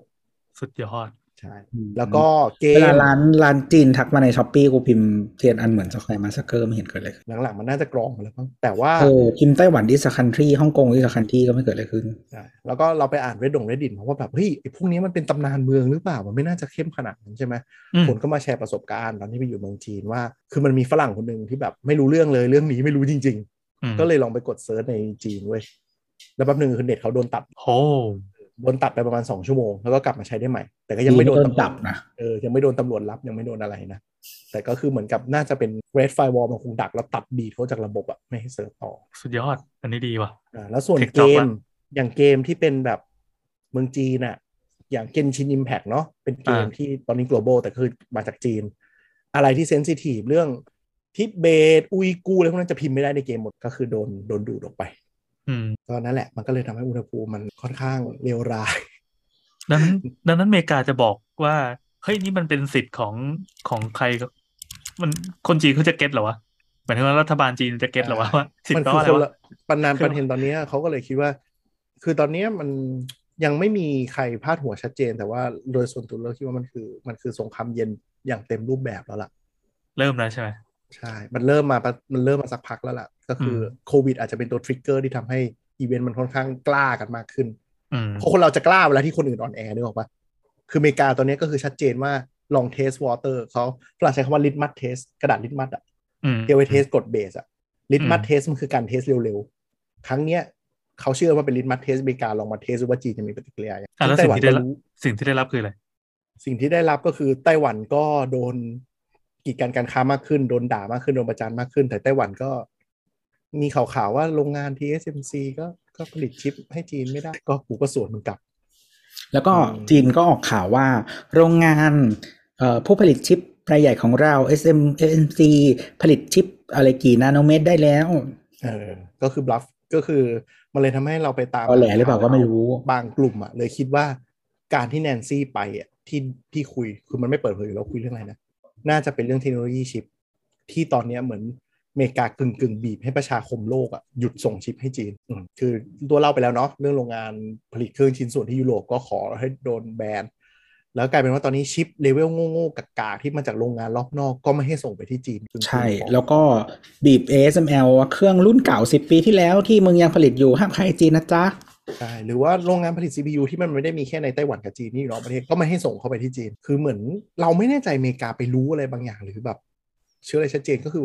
แบนเรื่องเซมิคอนดักเตอร์ให้เข้าไปดิแล้วตอนนี้เร่งสร้างโรงงานเซมิคอนดักเตอร์ในอเมริกาหนักมากแล้วก็คือจริงๆผู้ผลิตเอ่อลิโทกราฟีเนี่ยหรือว่าเครื่องเครื่องผลิตชิปอะนอกจาก เอส เอ็ม แอล อ่ะมันจะมีรายใหญ่อีกเจ้าหนึ่งคือ Nikon ที่ญี่ปุ่นก็คือเมื่อก่อนเขาเป็นเจ้าตลาดมาก่อนก่อน เอ เอส เอ็ม แอล แล้วก็เมื่อก่อน Nikon แข่ง Canon นะแต่ไม่ใช่แข่งกล้องแข่งอันนี้แหละก็ก็เดี๋ยวก็เดี๋ยวน่าจะโดนบีบด้วยเหมือนกันเนาะแล้วว่าพาเทนต์อันไหนที่ที่ใช้พาเทนต์ที่จดในอเมริกาก็ห้ามคือทาง ที เอส เอ็ม ซี ไต้หวันก็เริ่มเปรยๆแล้วว่าแบบอาจจะมีชิปคงชิปขาดที่โรงงานซึ่งก็เป็นไปได้ว่า ที เอส เอ็ม ซี อาจจะได้รับการเชิญไปตั้งโรงงานในอเมริกามีแล้วมีแล้วมีแล้วใช่ไหมเออจะมาคุยกันเรื่องนี้แหละว่าจะก็กลายเป็นว่าจริงๆก็คือที่เพโลซี่มาก็คือเนี่ยเพราะว่านอกจากที่มาเจอใจอิงเวิร์นด้วยเนี่ยก็คือไปเจอประธานของ ที เอส เอ็ม ซี แล้วไม่ได้ปิดบังด้วยนะนึกออกว่าก็มีแล้วแล้วก็แต่ว่าจะไม่ใช่เทคโนโลยีแบบเอ่อหมายถึงว่าแบบใหม่สุดนะครับก็หมายถึงแพลนของที่อเมริกานะก็ที่ที่แบบเล็กสุดๆยังเป็นที่ไต้ยังผลิตที่ไต้หวันอยู่นะครับโรงงานที่อยู่นอกประเทศไต้หวันก็จะเป็นเลเวลถัดๆลงไปเมื่อกี้พูดว่าประเทศไต้หวันเหรออืมอ๋อโทษทีอ่านี่ไปตามมาแล้วก็คือ Chips and Science Act ออกเพิ่งผ่านสัปดาห์ที่แล้วก็คือที่โหวตผ่านก็คือรัฐบาลอเมริกานะครับจะ subsidy เงินวงเงินประมาณสองร้อยแปดสิบบิลเลียนอืมสองแสนล้านเลยยุโรปก็ซับไปหลายพันล้านแล้วเตอร์สองร้อยแปดสิบบิลเลียนก็คือจะพัดแบบอัดลงไปในประเทศอเมริกาเพื่อกระตุ้นให้เกิดซึ่ง ที เอส เอ็ม ซี เนี่ยน่าได้ subsidy ประมาณห้าสิบสองบิลเลียน ห้าหมื่นสองพันล้านในการที่ไปตั้งโรงงานเนี่ยเพราะฉะนั้นเนี่ยเขาเลยคิดว่าจุดประสงค์ที่แท้จริงที่มาไต้หวันให้ได้เนี่ยคือเรื่องนี้แหละเรื่องชิปก็ได้ยิงนกยิงปืนนัดเดียวได้นกตั้งหลายตัวก็ impact ของไต้หวันตอนนี้นะครับก็คือว่าชิปเนี่ยอันนี้เลขปีสองพันยี่สิบเอ็ดเอ่อในธุรกิจเซมิคอนดักเตอร์ทั่วโลกเนี่ย revenue share ในส่วนเซมิคอนดักเตอร์อยู่ที่ ยี่สิบหกเปอร์เซ็นต์ จากบริษัทไต้หวันนะครับแล้วก็ในส่วนของธุรกิจ foundry หรือธุรกิจผลิตเซมิคอนดักเตอร์อีกทีนึงเนี่ย revenue share อยู่ที่ เจ็ดสิบหกเปอร์เซ็นต์ เจ็ดสิบหกเปอร์เซ็นต์ ของทั้งโลกนะก็เลยเป็นไปได้ที่ว่ายังไงรัฐสหรัฐก็ต้องปกป้องไต้หวันทุกวิธีทางจริงๆมันอยู่ใน best interest ของประเทศพันธมิตรสหรัฐทั้งหมดนาโต้แหละ รวมรวมประเทศควอดด้วยนะฮะที่ตั้งใหม่นะครับควอดคือความร่วมมือด้านเขาบอกเป็นด้าน security อะไรประมาณนี้เพื่อป้องกันจีนโดยเฉพาะนะครับควอดก็คืออเมริกาออสเตรเลียอินเดียและญี่ปุ่นนะครับทุกคนก็ไม่พอใจจีนอยู่แล้วเนาะก็มารวมกันครับอินเดียก็เหมือนจะได้อานิสงส์ด้วยเพราะอินเดียเป็นประเทศที่จำนวนคนเยอะแต่ดันพลาดในช่วงพัฒนาประเทศคือไม่มาสน เซมิคอนดักเตอร์เลยเลยกลายเป็นประเทศที่พลาดไปมากแล้วก็อาจจะได้รับการอินเวสต์จริงๆมันเป็นสูตรที่ดูลอกยากอ่ะเพราะสิงคโปร์ยังลอกไต้หวันไม่สำเร็จเลยอ่ะเออแต่ว่าอินเดียมันดันมีเทคที่มันเป็นปลายน้ำเยอะมากและมีซอฟต์แวร์เยอะมากแต่มึงขาดตรงกลางคือชิปทุกวันนี้บริษัทที่ใหญ่ที่สุดของอินเดียทำอะไรทำคอนซัลท์ไอทีทำเอาซอสไอทีใช่คืออินเดียเนี่ยต้นต้นน้ำก็คือเอ่อไม่ใช่ต้นน้ำคือซอฟต์แวร์เนี่ยที่ใช้พวกเนี้ยแข็งแล้วก็เอ่อ ไอ ที service แข็งแล้วก็เทคคอมพิวเตอร์แข็งแต่ไอไอกลางน้ำที่เป็นการผลิตตรงเนี้ยดันไม่มีก็เลยคิดว่าเป็นไปได้ว่าอินเดียจะอาจจะเพราะอินเดีย policy ชัดเจนมากว่า anti China เพราะฉะนั้นก็คือถ้าแบบเขาจะอยู่ให้ได้โดยที่เขาไม่ต้องเทรดกับ China เลยเขาเปลี่ยนกันขนาดนั้นนะโลกเราทำได้ไหมมันมีอะไรที่เป็นคือคือมันเคยมีช่วงหนึ่งที่มีคนวอนเรื่องนี้แต่ว่าคนที่คนนักเศรษฐศาสตร์หรือนักธุรกิจดันไปมองว่าแบบจีนไม่ทำหรอกเพราะจีนทำไปก็เสียผลประโยชน์ตัวเองมากกว่าคือเขาเชื่อว่าคนน่ะมีเหตุผลมากพอในการที่จะไม่ทำเรื่องอะไรที่มันทำร้ายตัวเองแบบที่รัสเซียทำอยู่นั่นหรอไหมใช่คือคือเราว่าส่วนหนึ่งคือเขาไม่เข้าใจอาจจะส่วนหนึ่งคือเขาเจอคนจีนด้วยว่าฆ่าได้หยาบไม่ได้กูยอมเผาบ้านตัวเองเพื่อจะแบบปกป้องศักดิ์ศรีอะไรเงี้ยเป็นสิ่งที่คนขาวไม่เก็ตไงและสิ่งที่เกิดขึ้นก็คือตอนโควิดเนี่ยมันดันชัดเจนเลยว่าจีนพร้อมจะหักหลังคนทั้งโลกทันทีถ้าเกิดวิกฤตไม่แต่คือมันการเป็นการแบบหันหลังให้คนทั้งโลกที่ตัวเองเจ็บมากนะใช่แต่ก็เลือกที่จะทำเออเออซึ่งจีนอ่ะมันเหมือนภาวะที่จะแบบพร้อมรบตลอดเวลาตอนเนี้ยพร้อมรบตลอดเวลาขนาดไหนคือคือไม่นับตอนนี้ที่แบบ financial sector ตัวเองกำลังจะเจ๊งกันนะแต่พร้อมรบตลอดหมายถึงว่าฟู้ดซัพพลายเอ่อหรือพลังงานหรืออะไรอ่ะคือพรีแพร์ไว้เกิน หนึ่งร้อยเปอร์เซ็นต์ หมดคือเหมือนกลายเป็นว่าแบบวันหนึ่งถ้าเกิดสงครามมาปุ๊บกูพร้อมชัตดาวน์ประเทศแล้วปิดกั้นทุกอย่างแล้วกูต้องรอดให้ได้วันนั้นน่ะที่เขามันมีช่วงก่อนหน้าเนี้ยที่เขาทะเลาะกับออสเตรเลียแล้วเนื่องจากจีนประเทศเขาอ่ะเออโรงไฟฟ้าส่วนใหญ่ใช้ถ่านหินใช่มั้ยครับแล้วถ่านหินน่ะเขานำเข้าจากออสเตรเลียเป็นหลักที่เขาทะเลาะกับออสเตรเลียเขาสั่งแบนถ่านหินจากออสเตรเลียแล้วไม่มีถ่านหินป้อนลงไฟฟ้าทำให้ไฟดับติดติดดับดับทั้งประเทศเลยนะเออแต่ก็ยอมทำเออบางรัฐเขาจ่ายไฟเป็นเวลาแต่ก็ยังไงเออกูทำไม่เป็นไรใช่คือเหมือนเออเหมือนกลายเป็นแบบตอนนี้จีนทะเลาะกับพร้อมทะเลาะกับทุกคนอ่ะพร้อมทะเลาะจริงเออทะเลาะกับออสเตรเลียทะเลาะกันหนักมากนะคือออสเตรเลียก็เป็นเทรดพาร์ทเนอร์ใหญ่ของจีนนะ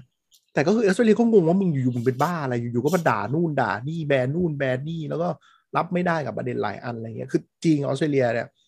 อย่างไวน์เนี่ยออสเตรเลียก็ส่งออกไปที่จีนเยอะมากแล้วอยู่ก็เป็นบ้าแล้วรู้ทะเลาะกันแล้วก็แบบเลิกกินไวน์ออสเตรเลียงงคนออสเตรเลียก็งงมึงเป็นบ้าแล้วคือแล้วก็คนจีนอะไปเรียนที่ออสเตรเลียเยอะมากเป็นเป็นแบบเป็นเขาเรียกว่าอะไรเป็นเครื่องเป็นเป็นแบบว่าแหล่งรายได้สำคัญอย่างหนึ่งของประเทศออสเตรเลียเลยเออเขาก็ต้องลิมิตใช่ไหมแล้วก็ยังมีเรื่องของแบบคือที่ออสเตรเลียเนี่ยเป็นประเทศที่ร่ำรวยเอ่อ resource ในแง่ของเหมืองต่างๆเนาะเหมืองบริษัทเหมืองในออสเตรเลียหรือบริษัทไหนชื่อออสเตรเลียเนี่ย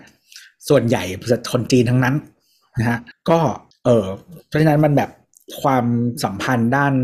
การค้ามันแน่นแฟนเนาะมีปัญหาขึ้นมาโอ้โหกูตัดตัดให้หมดนะฮะมันทะเลาะกันเยอะมากเลยนะออสเตรเลียกับจีนหลังๆแล้วรัฐบาลออสเตรเลียก็แถลงด่าจีนเลยนะคือจริงๆออสเตรเลียก็คงแอนตี้จีนประมาณหนึ่งนะเพราะว่าด้วยปริมาณคนจีนที่เข้ามาแล้วเขาก็ไม่แฮปปี้อะนะแล้วก็ความความออสซี่อ่ะถ้าใครรู้จักคนออสซี่คือจะเป็นประเทศที่ไม่ค่อยมีหูรูดในการพูดเท่าไหร่บทจะด่าก็คือด่าเลยอะไรเงี้ยก็คือแบบระดับรัฐบาลก็ออกมาด่าจีนนะแต่เฉยแล้วก็ระหองระแหงมากหลังๆคือออสเตรเลียก็ตอนนี้วิ่งหาพันธมิตรใหม่ๆเยอะในเอ่อเซาท์อีสต์เอเชียก็วิ่งล่อนเยอะมากตอนนี้แล้วก็เอ่อเหมือนแบบส่งวายส่งอะไรไม่แถวนี้เยอะขึ้นบอกให้มาลองวายออสเตรเลียมากนี่นั่นอะไรเงี้ยค่อนข้างค่อนข้างมาตีสนิทอย่าง Chamber of Commerce ไทยกับออสเตรเลียก็หลังๆออสเตรเลียก็มาจัดงานให้อะไรให้แนะนำโปรดักต์อะไรเข้ามาเพียบเลยก็คือค่อนข้างจะแบบไม่โอเคกับจีนแล้วนั่นแหละครับก็ดูกันต่อไปตอนนี้ก็บินออกไปแล้วเทนชั่นก็เบาลงก็คือกลายเป็นทิ้งขี้ให้ไต้หวันกับจีนได้ตีกันคือเหมือนเราเราอันนี้เราทวีตไว้คือประมาณว่าคือจริงๆสหรัฐเขา make statement ใช่ไหมในหลายๆอย่างอะไรเงี้ยแต่ว่าจริงๆมันมีคนที่ suffer คือคนไต้หวันอะเยอะพอสมควรคือมันอาจจะไม่ใช่เซกเตอร์ที่ยิ่งใหญ่แบบ semiconductor อะไรอย่างเงี้ยแต่ว่าเกษตรกรไต้หวันอะที่เขา ส่งส่วนใหญ่เขาจะส่งผลิตผลไปขายที่จีนอยู่แล้วว่าพวกผลไม้หรือพวกอาหารอะไรต่างๆเออคือตลาดที่จะส่งของพวกนี้ไปของไต้หวันนะมันหาค่อนข้างยากเพราะว่ามันไม่ติดประเทศไหนใช่ไหมแล้วก็ถ้าส่งลงมาทางใต้อ่ะมันพวกเราอ่ะผลิตผลพวกนี้มันถูกกว่าเออนี่ถ้ามันส่งส่งขึ้นเหนือได้เท่านั้นก็คือจีนเกาหลีใต้ญี่ปุ่นอะไรประมาณเนี้ยแต่ว่ากำลังซื้อของคนจีนอ่ะกับเกาหลีใต้ญี่ปุ่นมันเทียบกันไม่ได้อืมอ่าอันนี้ล่าล่าสุดเพิ่งประกาศก็คือที่แบรนด์ใน สองพัน รายการมีอันนึงมาก็คือทรายทรายที่เป็นซิลิก้าเอามาผลิตชิปก็โดนแบรนด์ห้ามส่งออกไปที่ไต้หวันแล้วคือตอนนี้ชัดเจนมากว่าจีนเปิดสงครามการค้ากับไต้หวันเป็นรูปแบบอืมอ่ะเครื่องมือทางเศรษฐกิจอันถัดไปของโลกเรานะครับเนื่องจากเราจริงๆพูดไปหลายครั้งละในเรื่องของรถไฟฟ้า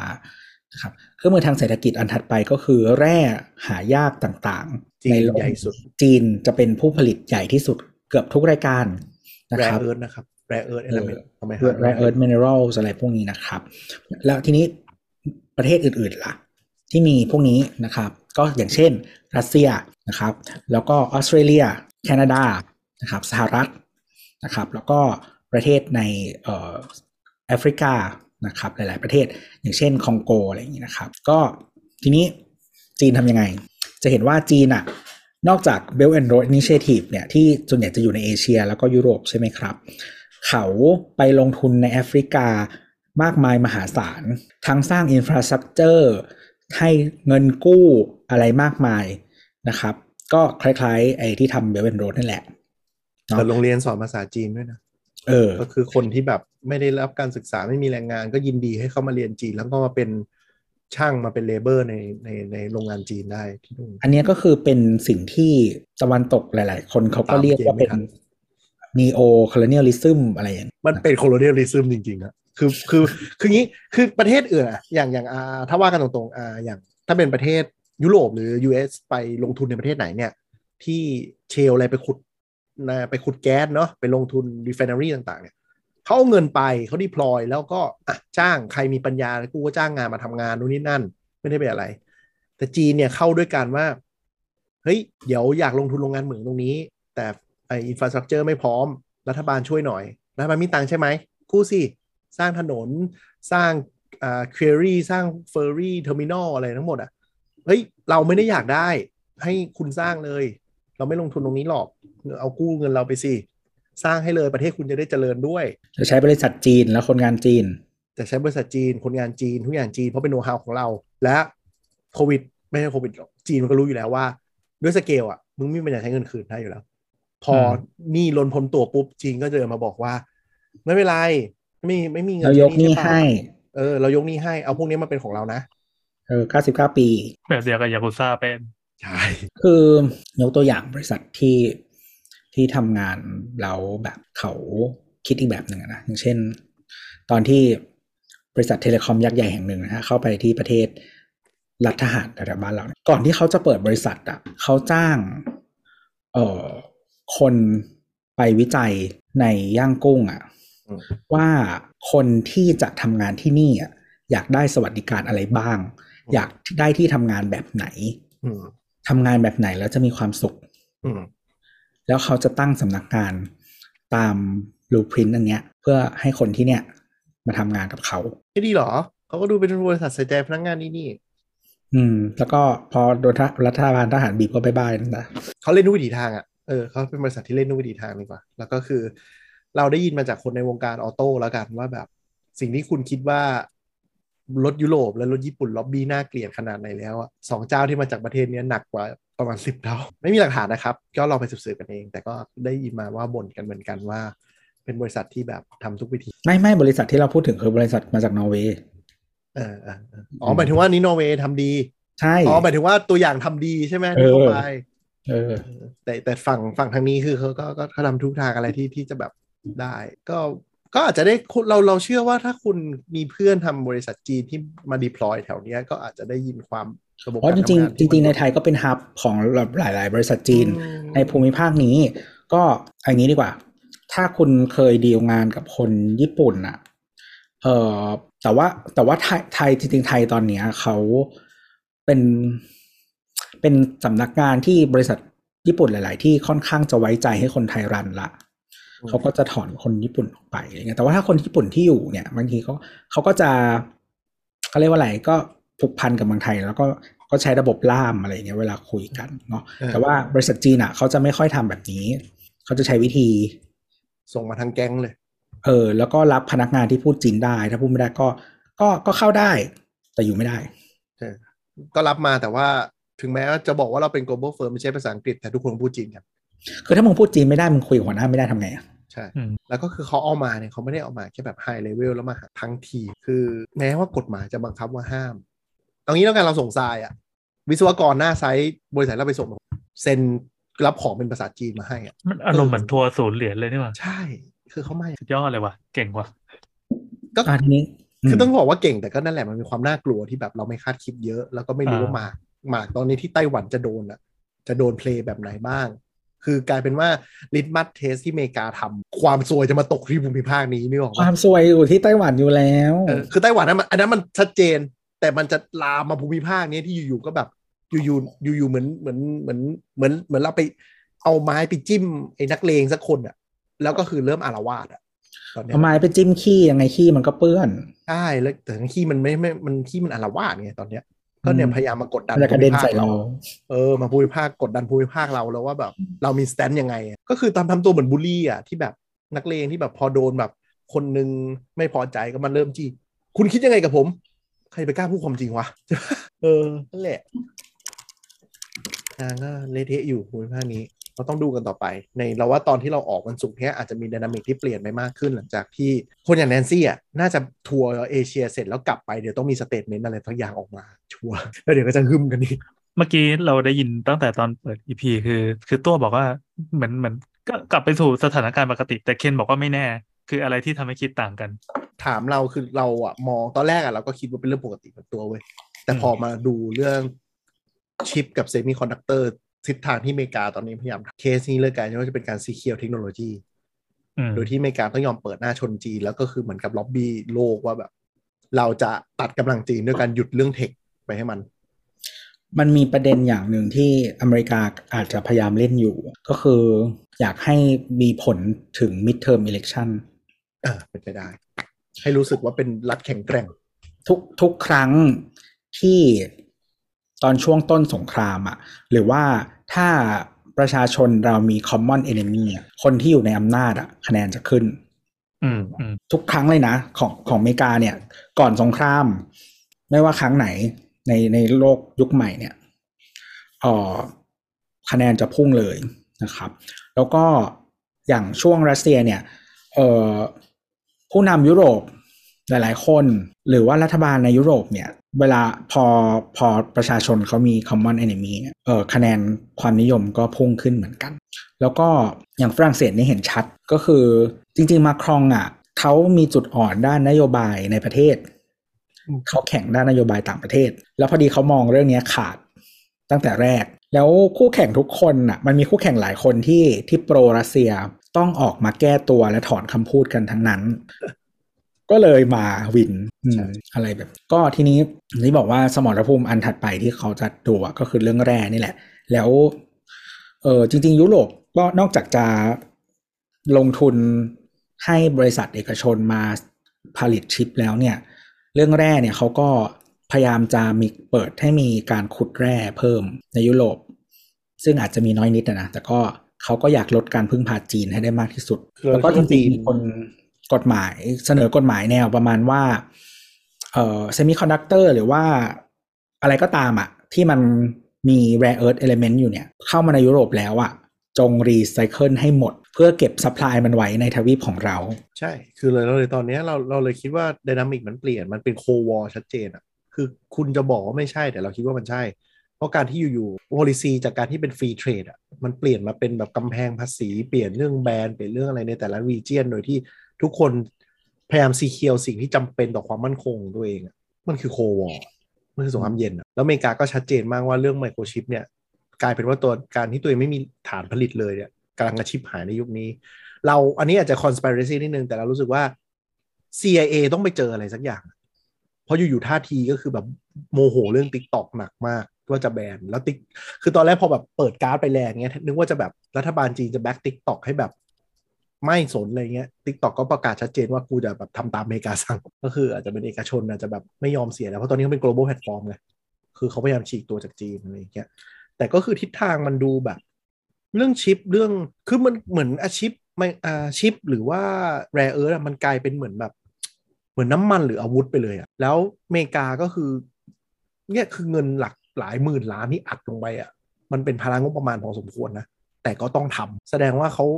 เขาคงรู้สึกแล้วแหละว่าต้องซีเคียวชิปให้ได้เขาบอกว่ามันเป็น security matters ใช่แล้วเลยคิดว่ามันคงเจอเจออะไรสักอย่างอ่ะที่มาจากการผลิตจีนหรือในระแวดวงของจีนแล้วมันไม่ซีเคียวอีกต่อไปหรืออะไรอย่างเงี้ยเราเดานะมันก็เลยคงเป็นความกลัวไปแล้วที่ว่าต้องเรสตรงนี้ให้ได้แล้วก็ไต้หวันก็คือโดนเทสชัดเจนว่ามึงเป็นคนที่โฮเทคอันดับหนึ่งของโลกอ่ะคือมึงจะเอาไงแล้วมึงดันไปตั้งอยู่ตรงนั้นแล้วก็ต้องพึ่งพาจีน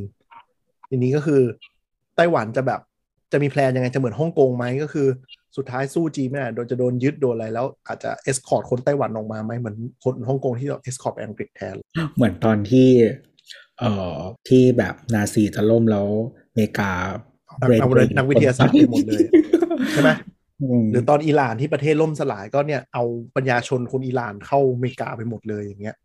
คือนักวิทยาศาสตร์จากเยอรมันอ่ะไปอยู่อเมริกาเยอะมากนะแล้วก็ตอนสงครามอ่ะมันเอ่ออเมริกาเนี่ยแม้แต่อังกฤษอ่ะก็ไม่ไว้หน้านะคือเอ่อเทคโนโลยีนิวเคลียร์เอ่ออเมริกาเป็นประเทศแรกที่ทำสำเร็จใช่ไหมที่เป็นแบบอาวุธเป็นอะไรอย่างเงี้ยครับแต่ว่าฐานการวิจัยอ่ะมาจากอังกฤษนะเออแล้วอังกฤษแชร์ให้พออเมริกาทำเสร็จอเมริกาบอกว่ากูไม่ให้มึงไม่ให้นิวเคลียร์มึงอ๋อไม่ไม่ให้ไม่ให้ไม่ให้แปลการผลิตระเบิดนิวเคลียร์ใช่ไหมไม่ใช่ไม่ให้ความรู้แบบที่ที่ทำเอามาต่อยอดอ่ะมึงไปทำต่อเองก็ก็อเมริกาดิก็ดูเป็นอเมริกาดิเลยแต่ตอนสุดท้ายอังกฤษก็ทำสำเร็จแหละแต่ก็ใช้เวลานานพอสมควรอีกหลายปีอ่ะกว่าจะตามหลังอเมริกาได้อ่ะแต่ถ้าคุณตามประวัติศาสตร์การเมือง geopolitics ของอเมริกาเนี่ยอเมริกาคือจะเป็นประเทศที่แบบทิ้งขี้ไว้ให้เขาเรียกอะไรนะไม่ใช่ทิ้งขี้หรอกจงใจอยู่แล้วว่าทำให้มันแบบอย่างไปไต้หวันเนี่ยแทนที่จะแบบส่งกองทัพไปช่วยไต้หวันยันอะไรนี่ใช่ปะก็ทำอย่างเงี้ยแล้วให้ไต้หวันมันแบบมีปัญหาแล้วเดี๋ยวค่อยมาหาทางออกให้ที่ benefit อเมริกาที่สุดก็คือเหมือนสมัยเดี๋ยวก็เปิดให้ซื้อเครื่องบินเอออะไรเงี้ยหรือหรือแบบสิ่งเหมือนสมัยสงครามเย็นน่ะคือนางไปแต่ละประเทศก็คือแบบแทนที่จะไปแบบไปช่วยให้เขามั่นคงขึ้นก็คือแบบไม่อ่ะไปไปก่อเรื่องอ่ะแล้วพอเด็กเขาชิบหงชิบหายอะไรอย่างเงี้ยก็เดี๋ยวเออเดี๋ยวเดี๋ยวกูหาทางออกก็คือเอาเอารีซอสที่มีประโยชน์ตัวเองอ่ะออกมาจากประเทศให้แล้วก็ปล่อยประเทศชิบหายนึกออกปะเหมือนซาอุอ่ะเข้าไปก็คือแบบไปสปอยราชวงศ์แล้วกูจะได้แบบดูดน้ำมันมาให้อะไรอย่างเงี้ยแต่ไม่ได้แบบไปมองเพื่อที่ให้อินฟราประเทศนั้นมันมันเข้มแข็งนึกออกไหมอัฟกานิสถานอย่างเงี้ยชัดมากคือไปทำก็คือไปก่อเรื่องไว้อิหร่านอิรักเนี้ยไปก่อเรื่องไว้ทั้งนั้นน่ะแต่เป็นเพลย์ที่เบเนฟิตตัวเองที่สุดแต่ไม่ได้สนเลยว่าประเทศนั้นจะโดนอ่ะจะมีความซวยความอะไรบีขนาดเพราะอย่างงั้นอย่างเงี้ยถ้าถามว่าอเมริกาถ้ารักไต้หวันจริงๆอ่ะก็คุยกันผ่านซูมดิคุยเลยให้เรียบร้อยเชิญไต้หวันไปทางนู้นดิไม่ใช่มึงบินไปอย่างนี้นึกออกปะอันนี้คือการบินมาเพื่อจามให้จีนไม่พอใจไต้หวันแล้วเทนชั่นตรงนี้เพิ่มขึ้นแล้วไต้หวันก็ต้องร้องขอความช่วยเหลือมากขึ้นนึกออกปะเออคือไม่ได้คิดใจไต้หวันเลยว่าแบบกูอยู่ตรงเนี้ยแล้วกูจะโดนอะไรซึ่งมันก็เลยทำให้บางกลุ่มนะที่ที่ที่โวยว่าอเมริกาไม่ควรทำอย่างเงี้ยมันมีความ make sense อย่างหนึ่งก็คือคนรุ่นใหม่ก็คือมึงอย่าตามเกมอเมริกามากอ่ะกลายเป็นว่ามึงโอ้โหขึ้นเห็นไหมไทเปหนึ่งศูนย์หนึ่งขึ้นไฟเวลคัมขนาดนั้นอ่ะเดี๋ยววันหนึ่งจะหลวมจะตกใส่บ้านมึงนึกออกปะคือไต้หวันมันต้องเล่นแบบโรนกสองหัวเป็นอ่ะในการที่จะแบบเออไม่เป็นไรเดี๋ยวเดี๋ยวกูไปที่นู่นดีกว่าหรืออะไรอย่างเงี้ยจริงๆทุกคนในภูมิภาคเนี้ยเออเล่นแบบนั้นแหละใช่ต้องแกล้งโง่ค่ะมันถึงจะอยู่ได้จริงๆเพราะว่าแบบคือเราหลายๆคนน่ะไม่ได้อยู่ในตำแหน่งที่จะคานได้โดยตรงเราต้องการพึ่งพาทั้งคู่ไม่ว่าในมิติใดมิติหนึ่งเพราะฉะนั้นน่ะมันก็ต้องเล่นบทให้เป็นหรืออย่างเคสยูเครนอย่างเงี้ยก็คือกลุ่มที่แบบเฮ้ยโอ้โหไม่ได้กูไม่ยอมทิ้งศักดิ์ศรีกูยอมพร้อมรบเพื่อกู้ศักดิ์ศรีอย่างเงี้ยแต่คุณจะไปพูดกับบ้านที่แบบเมืองที่จรวดตกใส่บ้านแล้วเขาตายหาเป็นร้อยคนโดนอาหารข่มขืนไหวเหรอ เนี่ยไม่ใช่ไหวหรอกในเชิงว่าแบบอธิบายไปเขาก็คงไม่เข้าใจเพราะว่าแบบเฮ้ยเราจำเป็นต้องแบบทำเพื่อศักดิ์ศรีจนขนาดว่าเราชิบหายขนาดนี้เลยหรอวะคือคนบางคนเขาก็แค่ต้องการจะมีชีวิตรอดไปวันๆมันก็เป็นไดเลมม่าที่แบบทะเลาะกันพอสมควรอะเรื่องซึ่งคนไต้หวันนะกระแสมันก็ตีๆกันเพราะกลุ่มนึงก็ไม่อยากให้มันเป็นแบบคือรู้อยู่แล้วว่าจีนอะไม่พอใจนี่บอกว่าคือมันคือคนเฮี้ย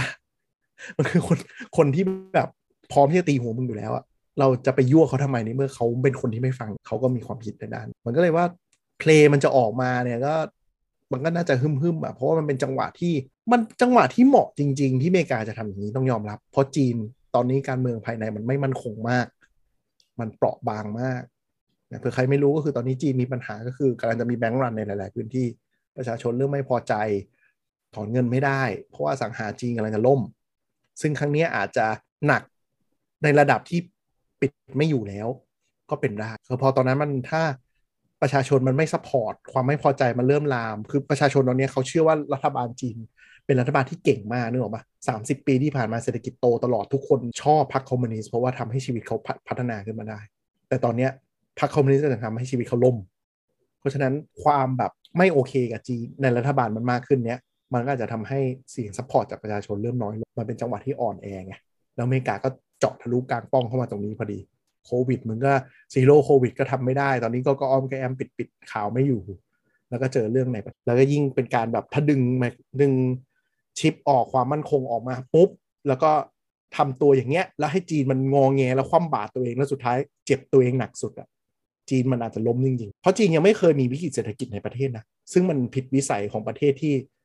คือคือเศรษฐกิจมันเป็นไซเคิลนึกออกปะมันจะมีขึ้นมีลงแต่จีนอ่ะมันปลอม data ทุกอย่างหมดไม่ใช่ปลอมเขาเรียกว่าไป subsidize ไปไปบิดกลไกตลาดทั้งหมดอ่ะจนมันไม่เคยลงมันมีทั้งปลอมบ้างแล้วก็แล้วก็บิดกลไกด้วยแล้วก็ชี้นำตลาดด้วยแล้วก็แบบอะไรอย่างเงี้ยคือปรับกติกานู่นนี่นั่นแล้วก็อย่างที่เคยพูดไปตอนที่แล้วอย่างเรื่องอสังหาเลยอะไรอย่างเงี้ยที่มันไปเหมือนแบบบิดกลไกการใช้เงินของคนของการลงทุนของอะไรอย่างเงี้ยหลายๆอย่างทำให้มันเขาเรียกว่าอะไรเศรษฐกิจมันยังดูวิ่งต่อไปเออมันไม่ออร์แกนิกอ่ะมันไม่เป็นธรรมชาติคือฟองสบู่มันจะบวมแล้วเดี๋ยวมันมันจะฟีบหรือแตกขึ้นขึ้นลงลงแต่อันนี้คือมันอัดคันเร่งตลอดไงซึ่งมันผิดวิสัยคือยุโรปหรืออเมริกามันผ่านเศรษฐกิจมาหลักร้อยสองร้อยปีอ่ะมันเห็นขึ้นกับลงตลอดแต่จีนมันไม่มีไงซึ่งตอนเนี้ยอเมริกาอาจจะหวังตรงนี้ก็ได้ว่าให้มือสะดุดขาตัวเองพอมันล้มดังมันอาจจะทำให้อิทธิพลของตัวเองในภูมิภาคคือเขาไม่สนจีนหรอกเขาไม่คิดจะไปยึดครองจีนอะไรอย่างนี้หรอกป่ะแต่จะทำให้อย่างเซาท์อีสต์เอเชียไต้หวันอินเดียอะไรอย่างเงี้ยพวกประเทศตะวันตกจะมีอิทธิพลมากขึ้นได้เยอะไงเราปล่อยให้จีนมันตัวเล็กลงเล็กลงจากตอนนี้กลายเป็นครัวโลกไอ้เป็นโรงงานโลกอ่ะจะได้โดนลดบทบาทลงไปเป็นแค่หนึ่งในหนึ่งในประเทศที่แบบต้องทำมาค้าขายกันโดยที่มึงไม่มี power ในการควบคุม supply chain เลยก็รอดูกันต่อไปในในมิตินี้เรายังกำลังจะเข้าสู่หน้าหนาวนะครับหน้าหนาวเป็นหน้าที่ต้องการการใช้พลังงานเพิ่มขึ้นสูงมากซึ่งสถานการณ์ยุโรปตอนนี้ก็คือเริ่มจะต่อยกันแล้วว่าถ้ามึงไม่มีทางออกเร็วๆนี้เข้าหน้าหนาวเนี่ยเราจะหนาวตายกันหมดคือมันมีตีกันหลายแก๊งนะฮะก็ถ้าใครจะด่าก็ไปด่าเมอร์เคิลแล้วกันนะฮะคือวิกฤตพลังงานเนี่ยมันเป็นเรื่องใหญ่มากในหน้าหนาวที่ยุโรปเพราะถ้าพลังงานคุณไม่พอแล้วมันฮีทไม่ได้เนี่ยมันหนาวตายคาบ้านจริงๆคือยุโรปเนี่ยเขาเรียกเป็นภูมิภาคที่ resource poor นะฮะก็คือว่าไม่มีส้นตีนอะไรสักอย่างนะฮะนอกจากคนนึกออกไหมคือคือเป็นแบบไม่มีอะไรเลยอ่ะไม่มีอะไรเลยจริงๆที่เคยมีเมื่อก่อนอย่างเช่นแบบถ่านหินอะไรเงี้ยเนาะก็ก็มันก็หมดแล้วแล้วก็หรือมีก็ไม่อยากใช้แล้วด้วยอะไรอย่างนี้เนาะเออแล้วคือเออจริงๆไปดูชาร์ตแยกประเทศได้ว่าคือคือคือหน้าหนาวเนี่ยเขาต้องใช้แก๊สธรรมชาติมาเพื่อฮีทบ้านเรือนใช่ไหมเออเพราะว่าถ้าใช้ไฟโดยตรงมันจะแพงเนาะแล้วมันก็จะมันไม่ได้วางแผนมาแบบนั้นนะเพราะฉะนั้นมันไม่พออยู่ละถ้าจะใช้ไฟแล้วทีนี้ไปดูชาร์ตแต่ละประเทศได้ว่าแต่ละประเทศอะนำเข้าก๊าซธรรมชาติจากใครบ้างนะครับถ้าประเทศที่อยู่ฝั่งตะวันออกหน่อยอะบางประเทศนี่เป็นรัสเซียแบบแปดสิบเปอร์เซ็นต์อะไรอย่างนี้เลยนะอืมเออหลายๆประเทศโดยเฉพาะประเทศที่เป็นแลนด์ล็อกต่างๆอะเขาต้องพึ่งพาแก๊สธรรมชาติทางท่อมันมันมันนำเข้าทางเรือไม่ได้อืมเพราะฉะนั้นหลายๆประเทศอะอย่างฮังการีที่เป็นเหมือนเป็นหนามยอกของ อี ยู เนี่ย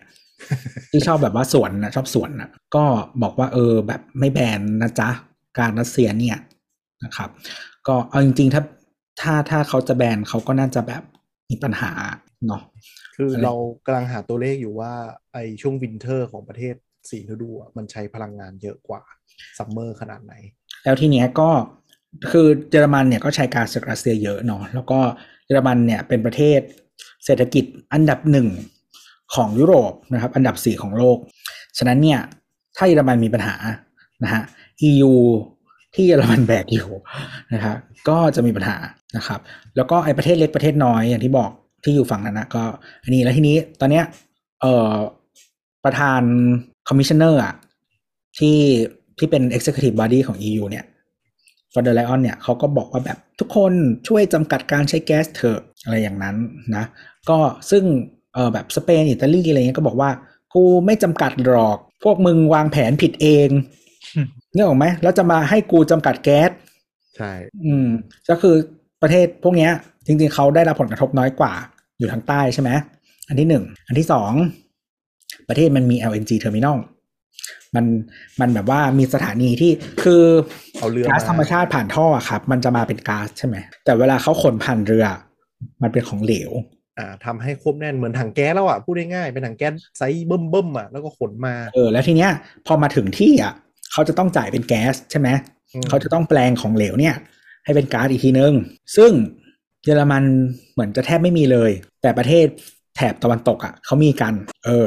เพราะฉะนั้นเขาบอกว่าก็กูสบายกูนำเข้าได้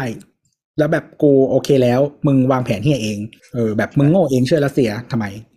ทำไมกูต้องซัฟเฟอร์จากการที่มึงโง่ด้วยอันนี้เป็นปัญหาของ อี ยู ในยุคหลังๆเลยที่นักเศรษฐศาสตร์หลายคนมองว่า อี ยู มันจะล่มเพราะมันกลายเป็นว่าแบบสมมติเราฉลาดเราวางแผนเก่งเราต้องมานั่งแบกไอ้ประเทศงั่งๆนี่หรือแต่ประเทศนั้นมันคือเยอรมันนะใช่หรือสมัยก่อนนั่นคือแบบกรีซไงที่แบบไปโอเวอร์โอเวอร์บอโรแล้วก็แบบจะชิมหายล่าง อี ยู ไปกันหมดอะไรอย่างเงี้ยมันมีเคสอย่างเงี้ยเกิดทุกๆสองปีตลอดอ่ะจนคนที่แบบที่แบบเซอร์ไวฟ์เขาจะมองแบบทำไมกูต้องมานั่งอย่างนี้วะเยอรมันอ่ะก็เคยปรามาสไว้ว่าแบบกูเบื่อ อี ยู อ่ะแล้วตอนนี้กลายเป็นคนชิบหายของ อี ยู อยู่นะฮะแล้วก็ฝรั่งเศสเนี้ยก็เออคือจริงๆทุกประเทศมันก็สตรักเกิลกับนโยบายนิวเคลียร์ใช่ไหมแล้วก็ฝรั่งเศสอย่างที่เคยบอกเป็นประเทศที่มีสัดส่วนพลังงานนิวเคลียร์สูงที่สุดในโลกแล้วพอเหตุการณ์อย่างเงี้ยเขาก็ถือว่าเขาคิดถูกแล้วเขาก็เพิ่มกำลังที่จะเพิ่มโรงงานนิวเคลียร์หรือใดๆเยอรมันก็ต้องมาทบทวนแผนใหม่ว่าแบบกูจะปิดโรงงานนิวเคลียร์ดีไหมนะฮะเพราะว่าแผนเดิมคือปิดโรงงานนิวเคลียร์ใช้ก๊าซธรรมชาติไปก่อนจนกว่าพลังงานทดหมุนเวียนต่างๆมันจะเพิ่มกำลังมาได้แต่ตอนนี้ก็ต้องคิดแผนใหม่ถ้าไม่มีก๊าซแล้วทำยังไงอะไรอย่างนั้นนะครับแล้วก็หลายๆประเทศอ่ะก็แบบไม่โอเคกับเยอรมันเรื่องนิวเคลียร์นี่แหละอย่างแบบเช็กเกียอะไรพวกเนี้ยคือมันเป็นประเทศที่แบบไอ้ประเทศแลนด์ล็อกทั้งหลายอ่ะมันไม่มีรีซอสไงแล้วแบบมึงจะให้กูมาทำฟาร์มลมฟาร์มโซล่าเฮียหาเหวอะไรลมกูก็ไม่มีบ้าหรือเปล่าเออแม่น้ำไม่มีลมไม่มีรีซอสไม่มีกูต้องพึ่งการอิมพอร์ตพลังงานล้วนๆเออเพราะฉะนั้นอ่ะการที่กูกูจะอยู่ได้กูต้องนิวเคลียร์แล้วแบบมึงไม่สนับสนุนนิวเคลียร์คืออะไรใช่บางทีนิวเคลียร์มันคือนิวเคลียร์มันมันอยู่ในทางที่มันพัฒนาและดีขึ้นมากๆมาตลอดเลยนะดันเกิดฟุกุชิมะถ้าไม่เกิดฟุกุชิมะเนี่ยเราจะมีโรงงานนิวเคลียร์มากกว่านี้เยอะระดับอืมแต่ว่าไม่แต่คือถ้าถ้าโดยสถิติแล้วอ่ะมันก็เหมือนเครื่องบินอ่ะใช่คือมันอันตรายน้อยสุดด้วยซ้ำและเซเทียบกับโคที่แบบยุโรปยังต้องกลับมาใช้ตอนนี้ก็คือมันรักโลกกว่าเยอะมากและเอ่อ price per megawatt ก็ถูกกว่าใช้พื้นที่น้อยกว่าความอันตรายต่ำกว่าเพราะว่าเทคโนโลยีเดี๋ยวนี้มันดีกว่าโรงไฟฟ้านิวเคลียร์สามสิบปีที่แล้วเยอะมากๆอืมเออแต่ก็ไม่ค่อยรับฟังกันแล้วก็เรื่องเกิดฟุกุชิมะปุ๊บก็ประสาทเสียกันหมดในยุโรปว่ามันจะอันตรายอย่างนั้นไหมเราไม่เอานะนู่นนี่นั่นอเมริกาด้วยแต่เผอิญอเมริกามันมีรีซอสให้ใช้อ่ะเนาะก็เออไปดูแล้วตัวเลขใช้พลังงานหน้าหนาวบางทีอ่ะอาจจะสูงกว่าช่วงสปริงช่วงอะไรอย่างเงี้ยประมาณเกือบเท่าตัวเลยซึ่งตอนนี้แหละเขาก็งงก็แบบตีกันอยู่เนี่ยว่าจะเอาอย่างไงวะแล้วคือตอนนี้อเมริกาก็ส่งออกก๊าซนะฮะเข้าไปในยุโรปแบบเยอะมากๆช่วยแหละเออก็มันเลขมันถึงนำหน้ารัสเซียไปละในฐานะแบบ provider ของของก๊าซธรรมชาติ แต่ก็อย่างที่บอกมันมันจะติดคือถ้า น, นำเข้าเยอะกว่านี้อ่ะมันจะติดปัญหาคอขวดทั้งเรื่องเรือขนเองแล้วก็เรื่องโรงงาน แอล เอ็น จี Station น่ะที่จะแปลงเพราะว่าในยุโรปมันมีน้อยแล้วแบบคือถ้าเยอรมันวันนี้สร้างใหม่อ่ะอีกสองปีได้ใช้คนมันตายแล้วไงแล้วมันก็จะอย่างที่ตัวเล่าแหละมันจะมีความนี่แหละพอมันเกิดวิกฤตทุกคนจะ Battle Royale ไงประเทศที่มีเรือขึ้นก็จะแบบกูไม่ส่งให้มึงกูกากไปใช้เออแล้วคือนอร์เวย์ก็แบบว่าแบบกูส่งให้มึงจนหมดแล้วเออจะเอาอะไรอีกใช่กูกูไม่เอากูก็จะเริ่มกักกันละเริ่มอะไรอย่างเงี้ย อี ยู มันก็อาจจะแตกได้ถ้ายังคุยกันไม่ลงตัวอย่างนี้นะอืมแต่ในยุโรปยุโรปก็ดันมีคริสิสนึงที่ไม่ใช่แค่เรื่องพลังงานก็คืออินฟลักซ์ของทัวริสต์เปิดประเทศทะลักเข้ามาคนไม่พอแล้ววิสาหกิจทำงานไม่ได้เพราะว่าตอนนั้นฟรีซคนไปเยอะหนึ่งก่อนชีพหายกันไปอีกเลอะไปเละเทะทะเลาะกันอีกตอนนี้คือยุโรปตอนนี้มันมันมันอยู่ในสถานะเปราะบางมากใช้คำนี้ดีกว่ามันเปราะบางมากจนมันมันแพนิคไปหมดก็ลุ้นกันมันก็เลยกลายเป็นว่าเวลาเวลาโลกเราวิกฤตอะเวลามันเกิดวิกฤตย่อมหนึ่งมันจะเกิดติดๆกันเพราะว่ารัสเซียเห็นว่ายูเครนอ่อนแอกูบุกยุโรปเริ่มอ่อนแอปุ๊บแต่ละคนก็เริ่มมา exploit อ่าฝั่งจีนใต้ฮึ่มๆปุ๊บงั้นกูก็แย่ไต้หวันให้มีประเด็นอย่างเงี้ยมันก็เลยจะเป็นยุคสงครามเย็นคือคนรุ่นเราไม่ทันยุคสงครามเย็นนึกออกป่ะแต่ถ้าไปแบบอ่านประวัติศาสตร์ยุคสงครามเย็นก่อนปีเก้าสิบน่ะมันจะมีเหตุการณ์อย่างเงี้ยตลอดเวลาแบบนึกออกป่ะสงครามเวียดนามสงครามเกาหลีตะวันออกกลางแบบทำตัวแทนของทำตัวแทนใช่หรือว่าแย่กันลบกันเป็น proxy war เล็กๆหรือประเทศใจแดนตีกันฆ่าล้างเผ่าพันธุ์อะไรมันจะมีตลอดเลยแต่สิ่งที่มันไม่เหมือนนะคือทุกวันนี้มันคือก่อนก่อนโควิดอ่ะแล้วก็ก่อนเหตุการณ์สงครามยูเครนอ่ะคือโลกมันเขาเรียกว่าเออมันคอนเน็กกันมากแล้วมันก็แบบไม่มีใครกล้าเปิดก่อนเดี๋ยวลากลงมันกันหมดมันเขาเรียกว่าอะไรอ่ะพึ่งพึ่งพิงกันอ่ะมันมันมันนี่ด้วยมันใช้คำว่าอย่างนี้ดีกว่ามัน supply chain มัน streamline หนักมากคือหมายถึงว่าคือมันสะดุดทีหนึ่งอ่ะมันลากลงไปทั้งระบบกันหมดแล้วโควิดอ่ะมันก็เป็นการ force ให้เกิดอย่างนั้นขึ้นพอมัน force ให้เกิดอย่างนั้นปุ๊บทุกคนก็คือต้องแก้แผนการดำเนินงานหมดเลยคือทุกคนอ่ะก่อนหน้านี้พัฒนาทุกอย่างเหมือนคิดว่าจะไม่เกิดเหตุการณ์ให้มันสะดุดเพราะมัน efficient มากจนแบบเบอร์สองเบอร์สามมันตายไปเองนึกออกปะเพราะว่าเศรษฐกิจมันหมุนไปเร็วมากทุกคนมันโตฉันจะสั่งของจากจีนได้ตลอดเวลาใช่จีนแล้วแบบคือซัพพลายตลอดทำไมฉันจะต้องมาตั้งโรงงานที่แบบเออแบบต้นทุนแพงกว่าสองเท่าเออด้วยอะไรอย่างเงี้ยคือมันมันเป็นแบบโมเดลเศรษฐกิจแบบค่อนข้างเพอร์เฟกต์อ่ะที่ที่ที่เราเรียนกันอ่ะที่แบบว่าทุกคนทำสิ่งที่ตัวเองถนัดและดีใช่อย่างเมืองไทยให้การเทรดกันเกิดขึ้นเราก็จะได้ของที่ดีอ่าอย่างไทยก่อนโควิดก็คือเน้นท่องเที่ยวกับผลิตภัณฑ์ทางการเกษตรใช่ไหมส่งไปที่จีนจีนก็ส่งเหล็กส่งอะไรมาให้เราอืมแต่แต่เกษตรไม่ใช่ไม่ใช่เซกเมนต์ที่เราเก่งแต่ก็เป็นอะไรที่พอดิ้นรนได้อ่ะนะก็คืออย่างนั้นแล้วจีนก็คือส่งเหล็กส่งวัตถุดิบมาให้เราตอนนั้นตอนนั้นถ้าใครสร้างบ้าน สามถึงสี่ ปีก่อนอ่ะวัตถุดิบมันจะถูกมากเหล็กมาจากจีนอลูมิเนียมมาจากจีนนู่นนั่นพลาสติกอะไรเงี้ยจีนถูกแล้วก็คือแบบพอเนี่ยโควิดปุ๊บเป็นไงล่ะทุกอย่างขึ้นหมดเลยเพราะว่ามันซอสมันจากจีนไม่ได้แล้วอย่างเงี้ยแล้วทุกแล้วโรงงานในไทยก็คือเจ๊งไปหมดแล้วนึกออกว่ากว่าจะฟื้นตัวกลับมาก็มีต้นเออแล้วโลกเราอ่ะกำลังไปไปไปในในมุมนั้นแหละที่ว่ามันจะไม่แบบทุกคนจะไม่ไปแบบเฮ้ยจีนใหญ่สุดว่ะทุกก็สั่งจากจีนสิให้จีนมันเป็นโรงงานโลกอะไรอย่างเงี้ยทุกคนจะแบบคุณไปหาซอร์ซิ่งเผื่อๆไว้เดี๋ยวเกิดเหี้ยอะไรขึ้นมาอีกแต่ตอนนี้ก็คือไมโครชิปแม้ว่าจะผลิตในอเมริกาขนาดซับซิไดซ์แล้วยังแพงแต่อเมริกาก็จะมีกฎหมายออกมาบล็อกเรื่องนี้เดี๋ยวว่าแบบถ้าเป็นการจ้างงานหรือว่าซื้อของเพื่อความมั่นคงอาจจะต้องเป็นโรงงานอเมริกาอย่างเดียวอย่างนี้เลย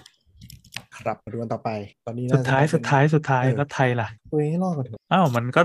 โดนคำถามที่บีบให้ตอบว่าใช่หรือไม่ใช่ไงเอาทางไหนคุณจะเอาอะไรคือยังไงอ่ะรัฐไทยล่าสุดก็แถลงแล้วว่าก็ต้องเข้าข้างวันไชน่ารัฐเราอีกหนึ่งร้อยสามสิบประเทศก็คงต้องออกเรื่องนี้กันหมดเพราะว่าเรายอมรับเขาใน ยู เอ็น ไงแต่ในส่วนตัวรู้สึกว่าเราเราต้องยอมรับวันไชน่าอยู่แล้วแต่การแถลงอ่ะมันเป็นท่าทีบางอย่างคือคือจริงๆคุณไม่ต้องพูดอะไรก็ได้อ่ะเพราะว่าสถานทูตเขาบีบมาแล้วไงอ่ะแล้วไงอ่ะหรือมันมีวิธีพูดที่มันมันฉลาดกว่านี้ได้อะไรอย่างเงี้ยหรืออย่างอันที่แบบไม่ค่อยเข้าใจก็คือเนี่ยพรรคไทยสร้างไทยที่ออกมาพูดเห็นปะว่าว่าว่าก็ก็ก็พูดงงๆอ่ะว่าสรุปคือต้องการอะไรอ่ะก็ทำซีนไปงั้นแหละไม่มีสองคนยังไม่ให้ค่าประมาณนั้นแหละคือ เขาเรียกว่าอะไรการที่เรามีสถานทูตที่ปักมันเป็นคำตอบอยู่แล้วอะถึงถึงบอกว่าการแถลงอะมันคือการสร้างสเตทเมนต์อย่างหนึ่งเพราะว่าคือท่าทีของเราอะเราไม่ได้รับรองไต้หวันตั้งแต่แรกอยู่แล้วการที่เพิ่มสเตทเมนต์ขึ้นมาอีกอันนึงอะมันคือท่าทีเพิ่มขึ้นไปอีกเลเวลหนึ่งแล้วมันก็จะส่งเมสเสจบางอย่างว่าเราคิดยังไงกับจีนเรามีสถานะอะไรกับจีนเราอยู่ใต้อานัตไหมเราเป็นลูกไล่หรือเปล่าจริงจะไปห่วงเขาตอนนี้ไทยห่วงเรื่องนี้ก่อนเถอะดอกเบี้ยตัวเองจริงเรื่องใหญ่นะเพราะว่าคนตัดสินใจต้องเครียดมากจริงๆเพราะว่าถ้าคิดตามเพลย์บุ๊กปกติแล้วขึ้นดอกเบี้ยเนี่ยแล้วสุดท้ายไอ้นี่นี่ครัวเรือนที่มันซุกไว้ใต้ผมมันบึ้มขึ้นมาเนี่ยเราจะชิบหายมากกว่าแบบนี่เยอะเราอาจจะต้องทำใจว่าดอกเบี้ยจะไม่ขึ้นแล้วค่าเงินจะอ่อนแล้วของจะแพงอาจจะดีกว่าการขึ้นดอกเบี้ยหรือเปล่าก็ไม่มีใครรู้เพราะว่าคือมันถือว่าไม่ได้เขาไม่ได้แบบปล่อยไปนะแต่คือต้องการให้การที่เงินมันอ่อนอย่างเงี้ยเพื่อให้เศรษฐกิจมันขาส่งออกกับเข้ามาที่อ่อนแล้วให้เงินไทยมันแข็งขึ้นแบบออร์แกนิกไงซึ่งอาจจะใช้เวลาเราก็ตอนนี้อาจจะต้องต้องดูเรื่องนี้ก่อนว่าก่อนที่เราจะไปห่วงเรื่อง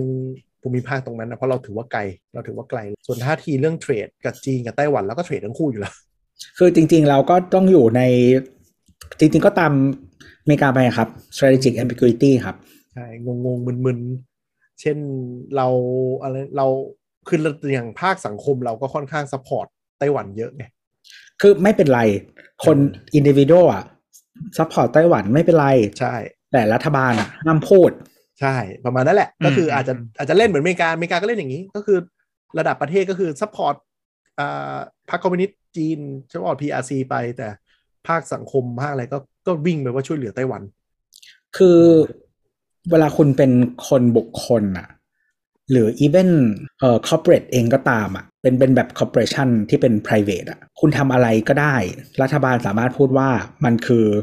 เป็นแบบการแสดงความคิดเห็นของคนนั้นแล้วป่ะมันไม่ใช่รัฐฉะนั้นน่ะ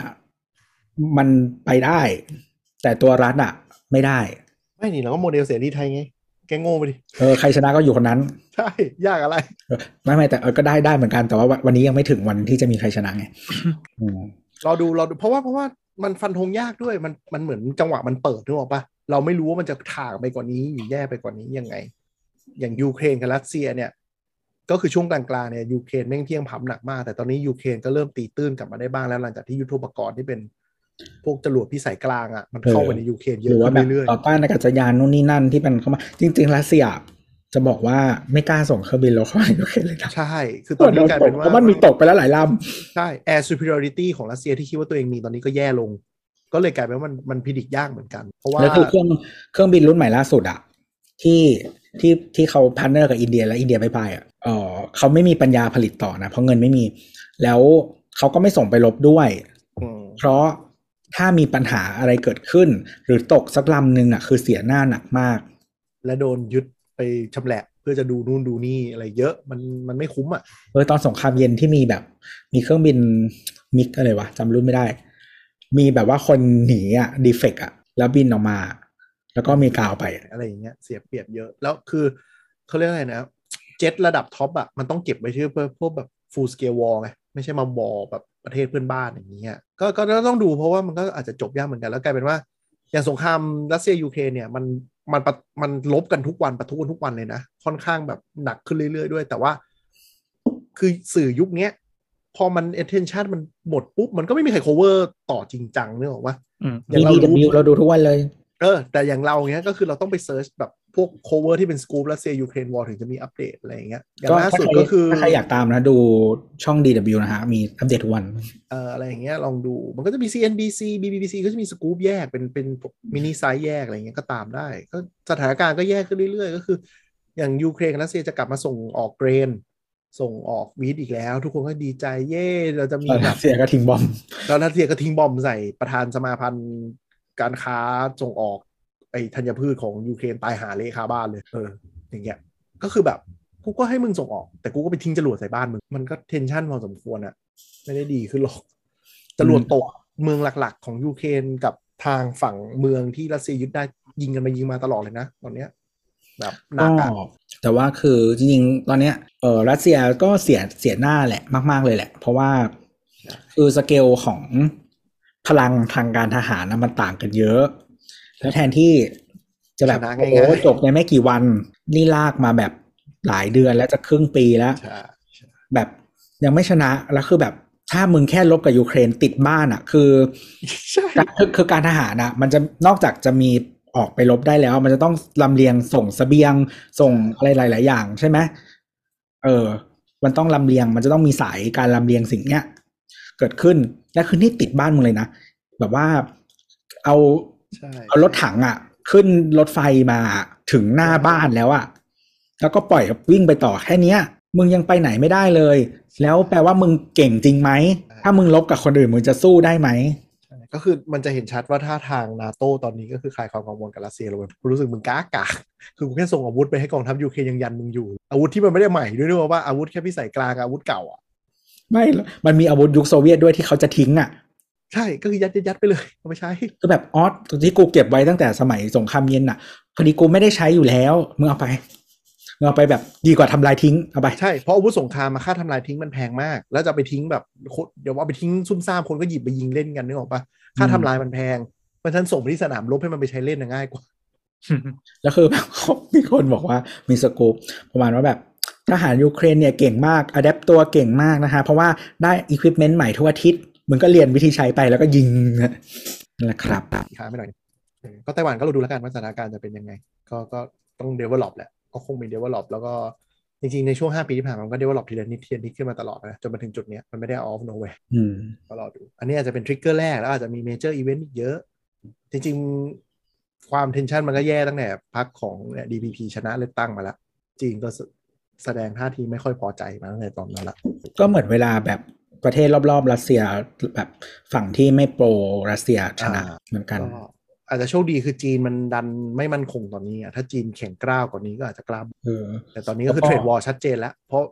ไอไอเทรดที่เซ็นกันระหว่างไต้หวันก็คือจีนตอนนี้คือโดนหยิบขึ้นมาไล่ลื้อหลายอันออกหมดเลยแบนนู่นแบนคือเขามี สามพัน กว่ารายการเห็นว่าประกาศแบนเป็น สองพัน กว่าก็ไต้หวันก็ต้องรับผลก็เราดูกันต่อไปนะฮะก็บ้านเราก็เขาเรียกว่าอะไรระวังคือคือจริงๆจะจะทำอะไรก็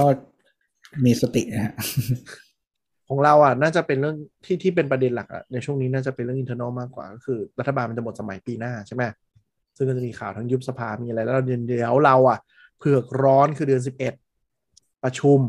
เอเปกตีนจะลงตอนนั้นแหละเมืองไทยอ่ะในฐานะเจ้าภาพอ่ะมึงเตรียมซวยเลยเดือนสิบเอ็ดอ่ะกูบอกเลยเพราะเดี๋ยวถ้าแบบอเมริกาบินมาจับมือเอเปกร่วมใจแล้วอยู่มีใครโผล่ประเด็นเซนซิทีฟในประเทศเราอ่ะเราก็ต้องเป็นเสือรับหน้าซวยเขาอีกมันมันมีคนเดินออกมาแล้วนะคะตอนประชุมนานาชาติอ่ะเรื่องรัสเซียนี่แหละใช่เพราะตอนนี้อะไรมาประชุมที่นี่ไม่มีอะไรมีทั้งรัสเซียมีทั้งประเด็นจีนอยู่เราจะสู้ไต้หวันด้วยนะจ้าเราก็ไม่ได้คาดหวังว่ามันจะตอบดีด้วยนะไม่คือตอนที่เราเป็นเจ้าภาพเราไม่คิดว่าโลกมันจะทุ่มมอคือตอนที่เราแพลนว่าเราจะเป็นเจ้าภาพอ่ะมันยังไม่มีเหตุการณ์อะไรใดเหล่านี้เกิดขึ้นเลยใช่และไม่มีสัญญาณด้วยคือแบบตอนที่จัดที่นิวซีแลนด์มันยังไม่มีเลยอืมเพราะแล้วเราไปแล้วก็เป็น virtual อะไรอย่างเงี้ยแต่แบบตอนเนี้ยนั่นแหละครับเดือดอยู่ครับอ่ามีใครบ้างที่จะมาที่คอนเฟิร์มมาก็คือมีจีนคือ เอเปก เนี่ยถือว่าเป็นงานใหญ่มากเพราะคนมามันระดับประมุขระดับนายกที่เป็น leader state มาเลยอย่างเงี้ยซึ่งก็คือแบบเนี่ยมีจีนมีฮ่องกงมีไทยมีไต้หวันมีอเมริกาตัวเด็ดๆมาเลยว่ามีรัสเซียใช่ไปดูลิสต์สิไม่ไม่ใช่แบบอยู่ๆแคนเซิลป่ะโอ้ไม่รู้ไม่แคนหรอกถ้าใครแคนจะดูวีคอ๋อเฮ้ยเจ๋งแต่นึกสภาพในห้องประชุมดิคือคือประชุมอาเปกอะแต่ละรอบมันก็ดราม่าอยู่แล้วก็คือมีอีจีนเกาหลีใต้ญี่ปุ่นนี่มันงึ้มๆกันทุกรอบอยู่แล้วนึกออกป่ะอันนี้คือเพิ่มโจทย์มาอีกสามชุดอะอืมอ๋อแต่เราจะได้มาจัดที่ส่วนประชุมแห่งชาติศิริกิติ์ใหม่เนี่ยทำอย่างอลังการนะครับเราจะได้ไปกวนสวนเขาโอเคเออของคนของเราก็บอกว่าอย่าตีกันไปดูสวนแล้วก่อนเราพูดกันมาผลงานโบแดงทิ้งท้ายรัฐบาลประยุทธ์ของนายทุนนะฮะของนายทุนเนี่ยครับก็อยากรู้ว่าใครก็ไปดูนะฮะคือตรงพระรามสี่ของเขาหมดเลยพระรามสี่ลากมันไม่ไม่พระรามสี่แยกนั้นอะลากพระรามสี่เลี้ยวซ้ายเข้าสาทรจะเป็นเมืองของเขาหรอใช่ทุกตึกเลยนะฮะเออว่ามันเพิ่งมีเรื่องนี้ด้วยนี่ไอชินโซอาเบะเสียอีกนี่เงียบไปเลยเพราะว่าเจอเรื่องอื่นเข้าไปใช่ๆๆแต่ แต่ก็อ่านี่พอดีเราเปิดในวิกิมันมีบอกว่ามีประเด็นด้วยว่าที่ security ที่งานนี้จะต้องโดนเข้ามาตรวจสอบยกระดับอีกชั้นหนึ่งต้องแน่นมากเมืองไทยแน่นมากเพราะถ้าเกิดอะไรขึ้นที่เมืองไทยกับใครสักคนหนึ่งเนี่ยก็ใหญ่เลยนะครับก็นั่นแหละครับแต่ไม่ได้ชี้เป้านะแค่แค่พูดเฉยๆนั่นแหละก็เลยคิดว่าคิดว่าเผือกร้อนไทยอ่ะมันจะตอนนั่นแหละตอนเอเปกนั่นแหละเป็นจังหวะครับก็เอาตัวเองให้รอดเพราะเจอทั้งเศรษฐกิจเจอทั้ง geopolitics ก็ปีนี้น่าจะเป็นปีที่หนักใครบอกว่าโควิดจะเป็นเป็นเคสที่หนักที่สุดป่ะโควิดเป็นตัวเปิดประตูผีอ๋อคือหลายๆคนบอกว่าถ้าปีนี้คิดว่าแบบเอ่อค่าครองชีพหรืออะไรทุกอย่างมันแบบรู้สึกหนักหนาแล้วนะฮะก็ปีหน้าจะยิ่งกว่าขนาดนั้นเลยอ๋อมีดอกเบี้ยอ๋อใครที่รอ iPhone นะครับปีนี้น่าจะแพงยับบัตรซบแน่นอนก็คือถ้าไม่จำเป็นก็เก็บเงินไว้บ้างก็ดีนะฮะ บอกไว้ก่อนเลยนะฮะ ร, รู้สึกความไม่แน่นอนเยอะเหลือเกินนะครับใช่ๆการมาเป็นตอนดาร์กอีกแล้วอู้เก่าไม่ไหวเลย ก็ถ้าอยากพูดคุยกับเรานะครับก็มาคุยกันได้ที่ Twitterแอท เทค จ็อก ทอล์ก นะฮะสำหรับวันนี้ก็หนักหน่วงนะก็ลาไปก่อนครับสวัสดีครับสวัสดีค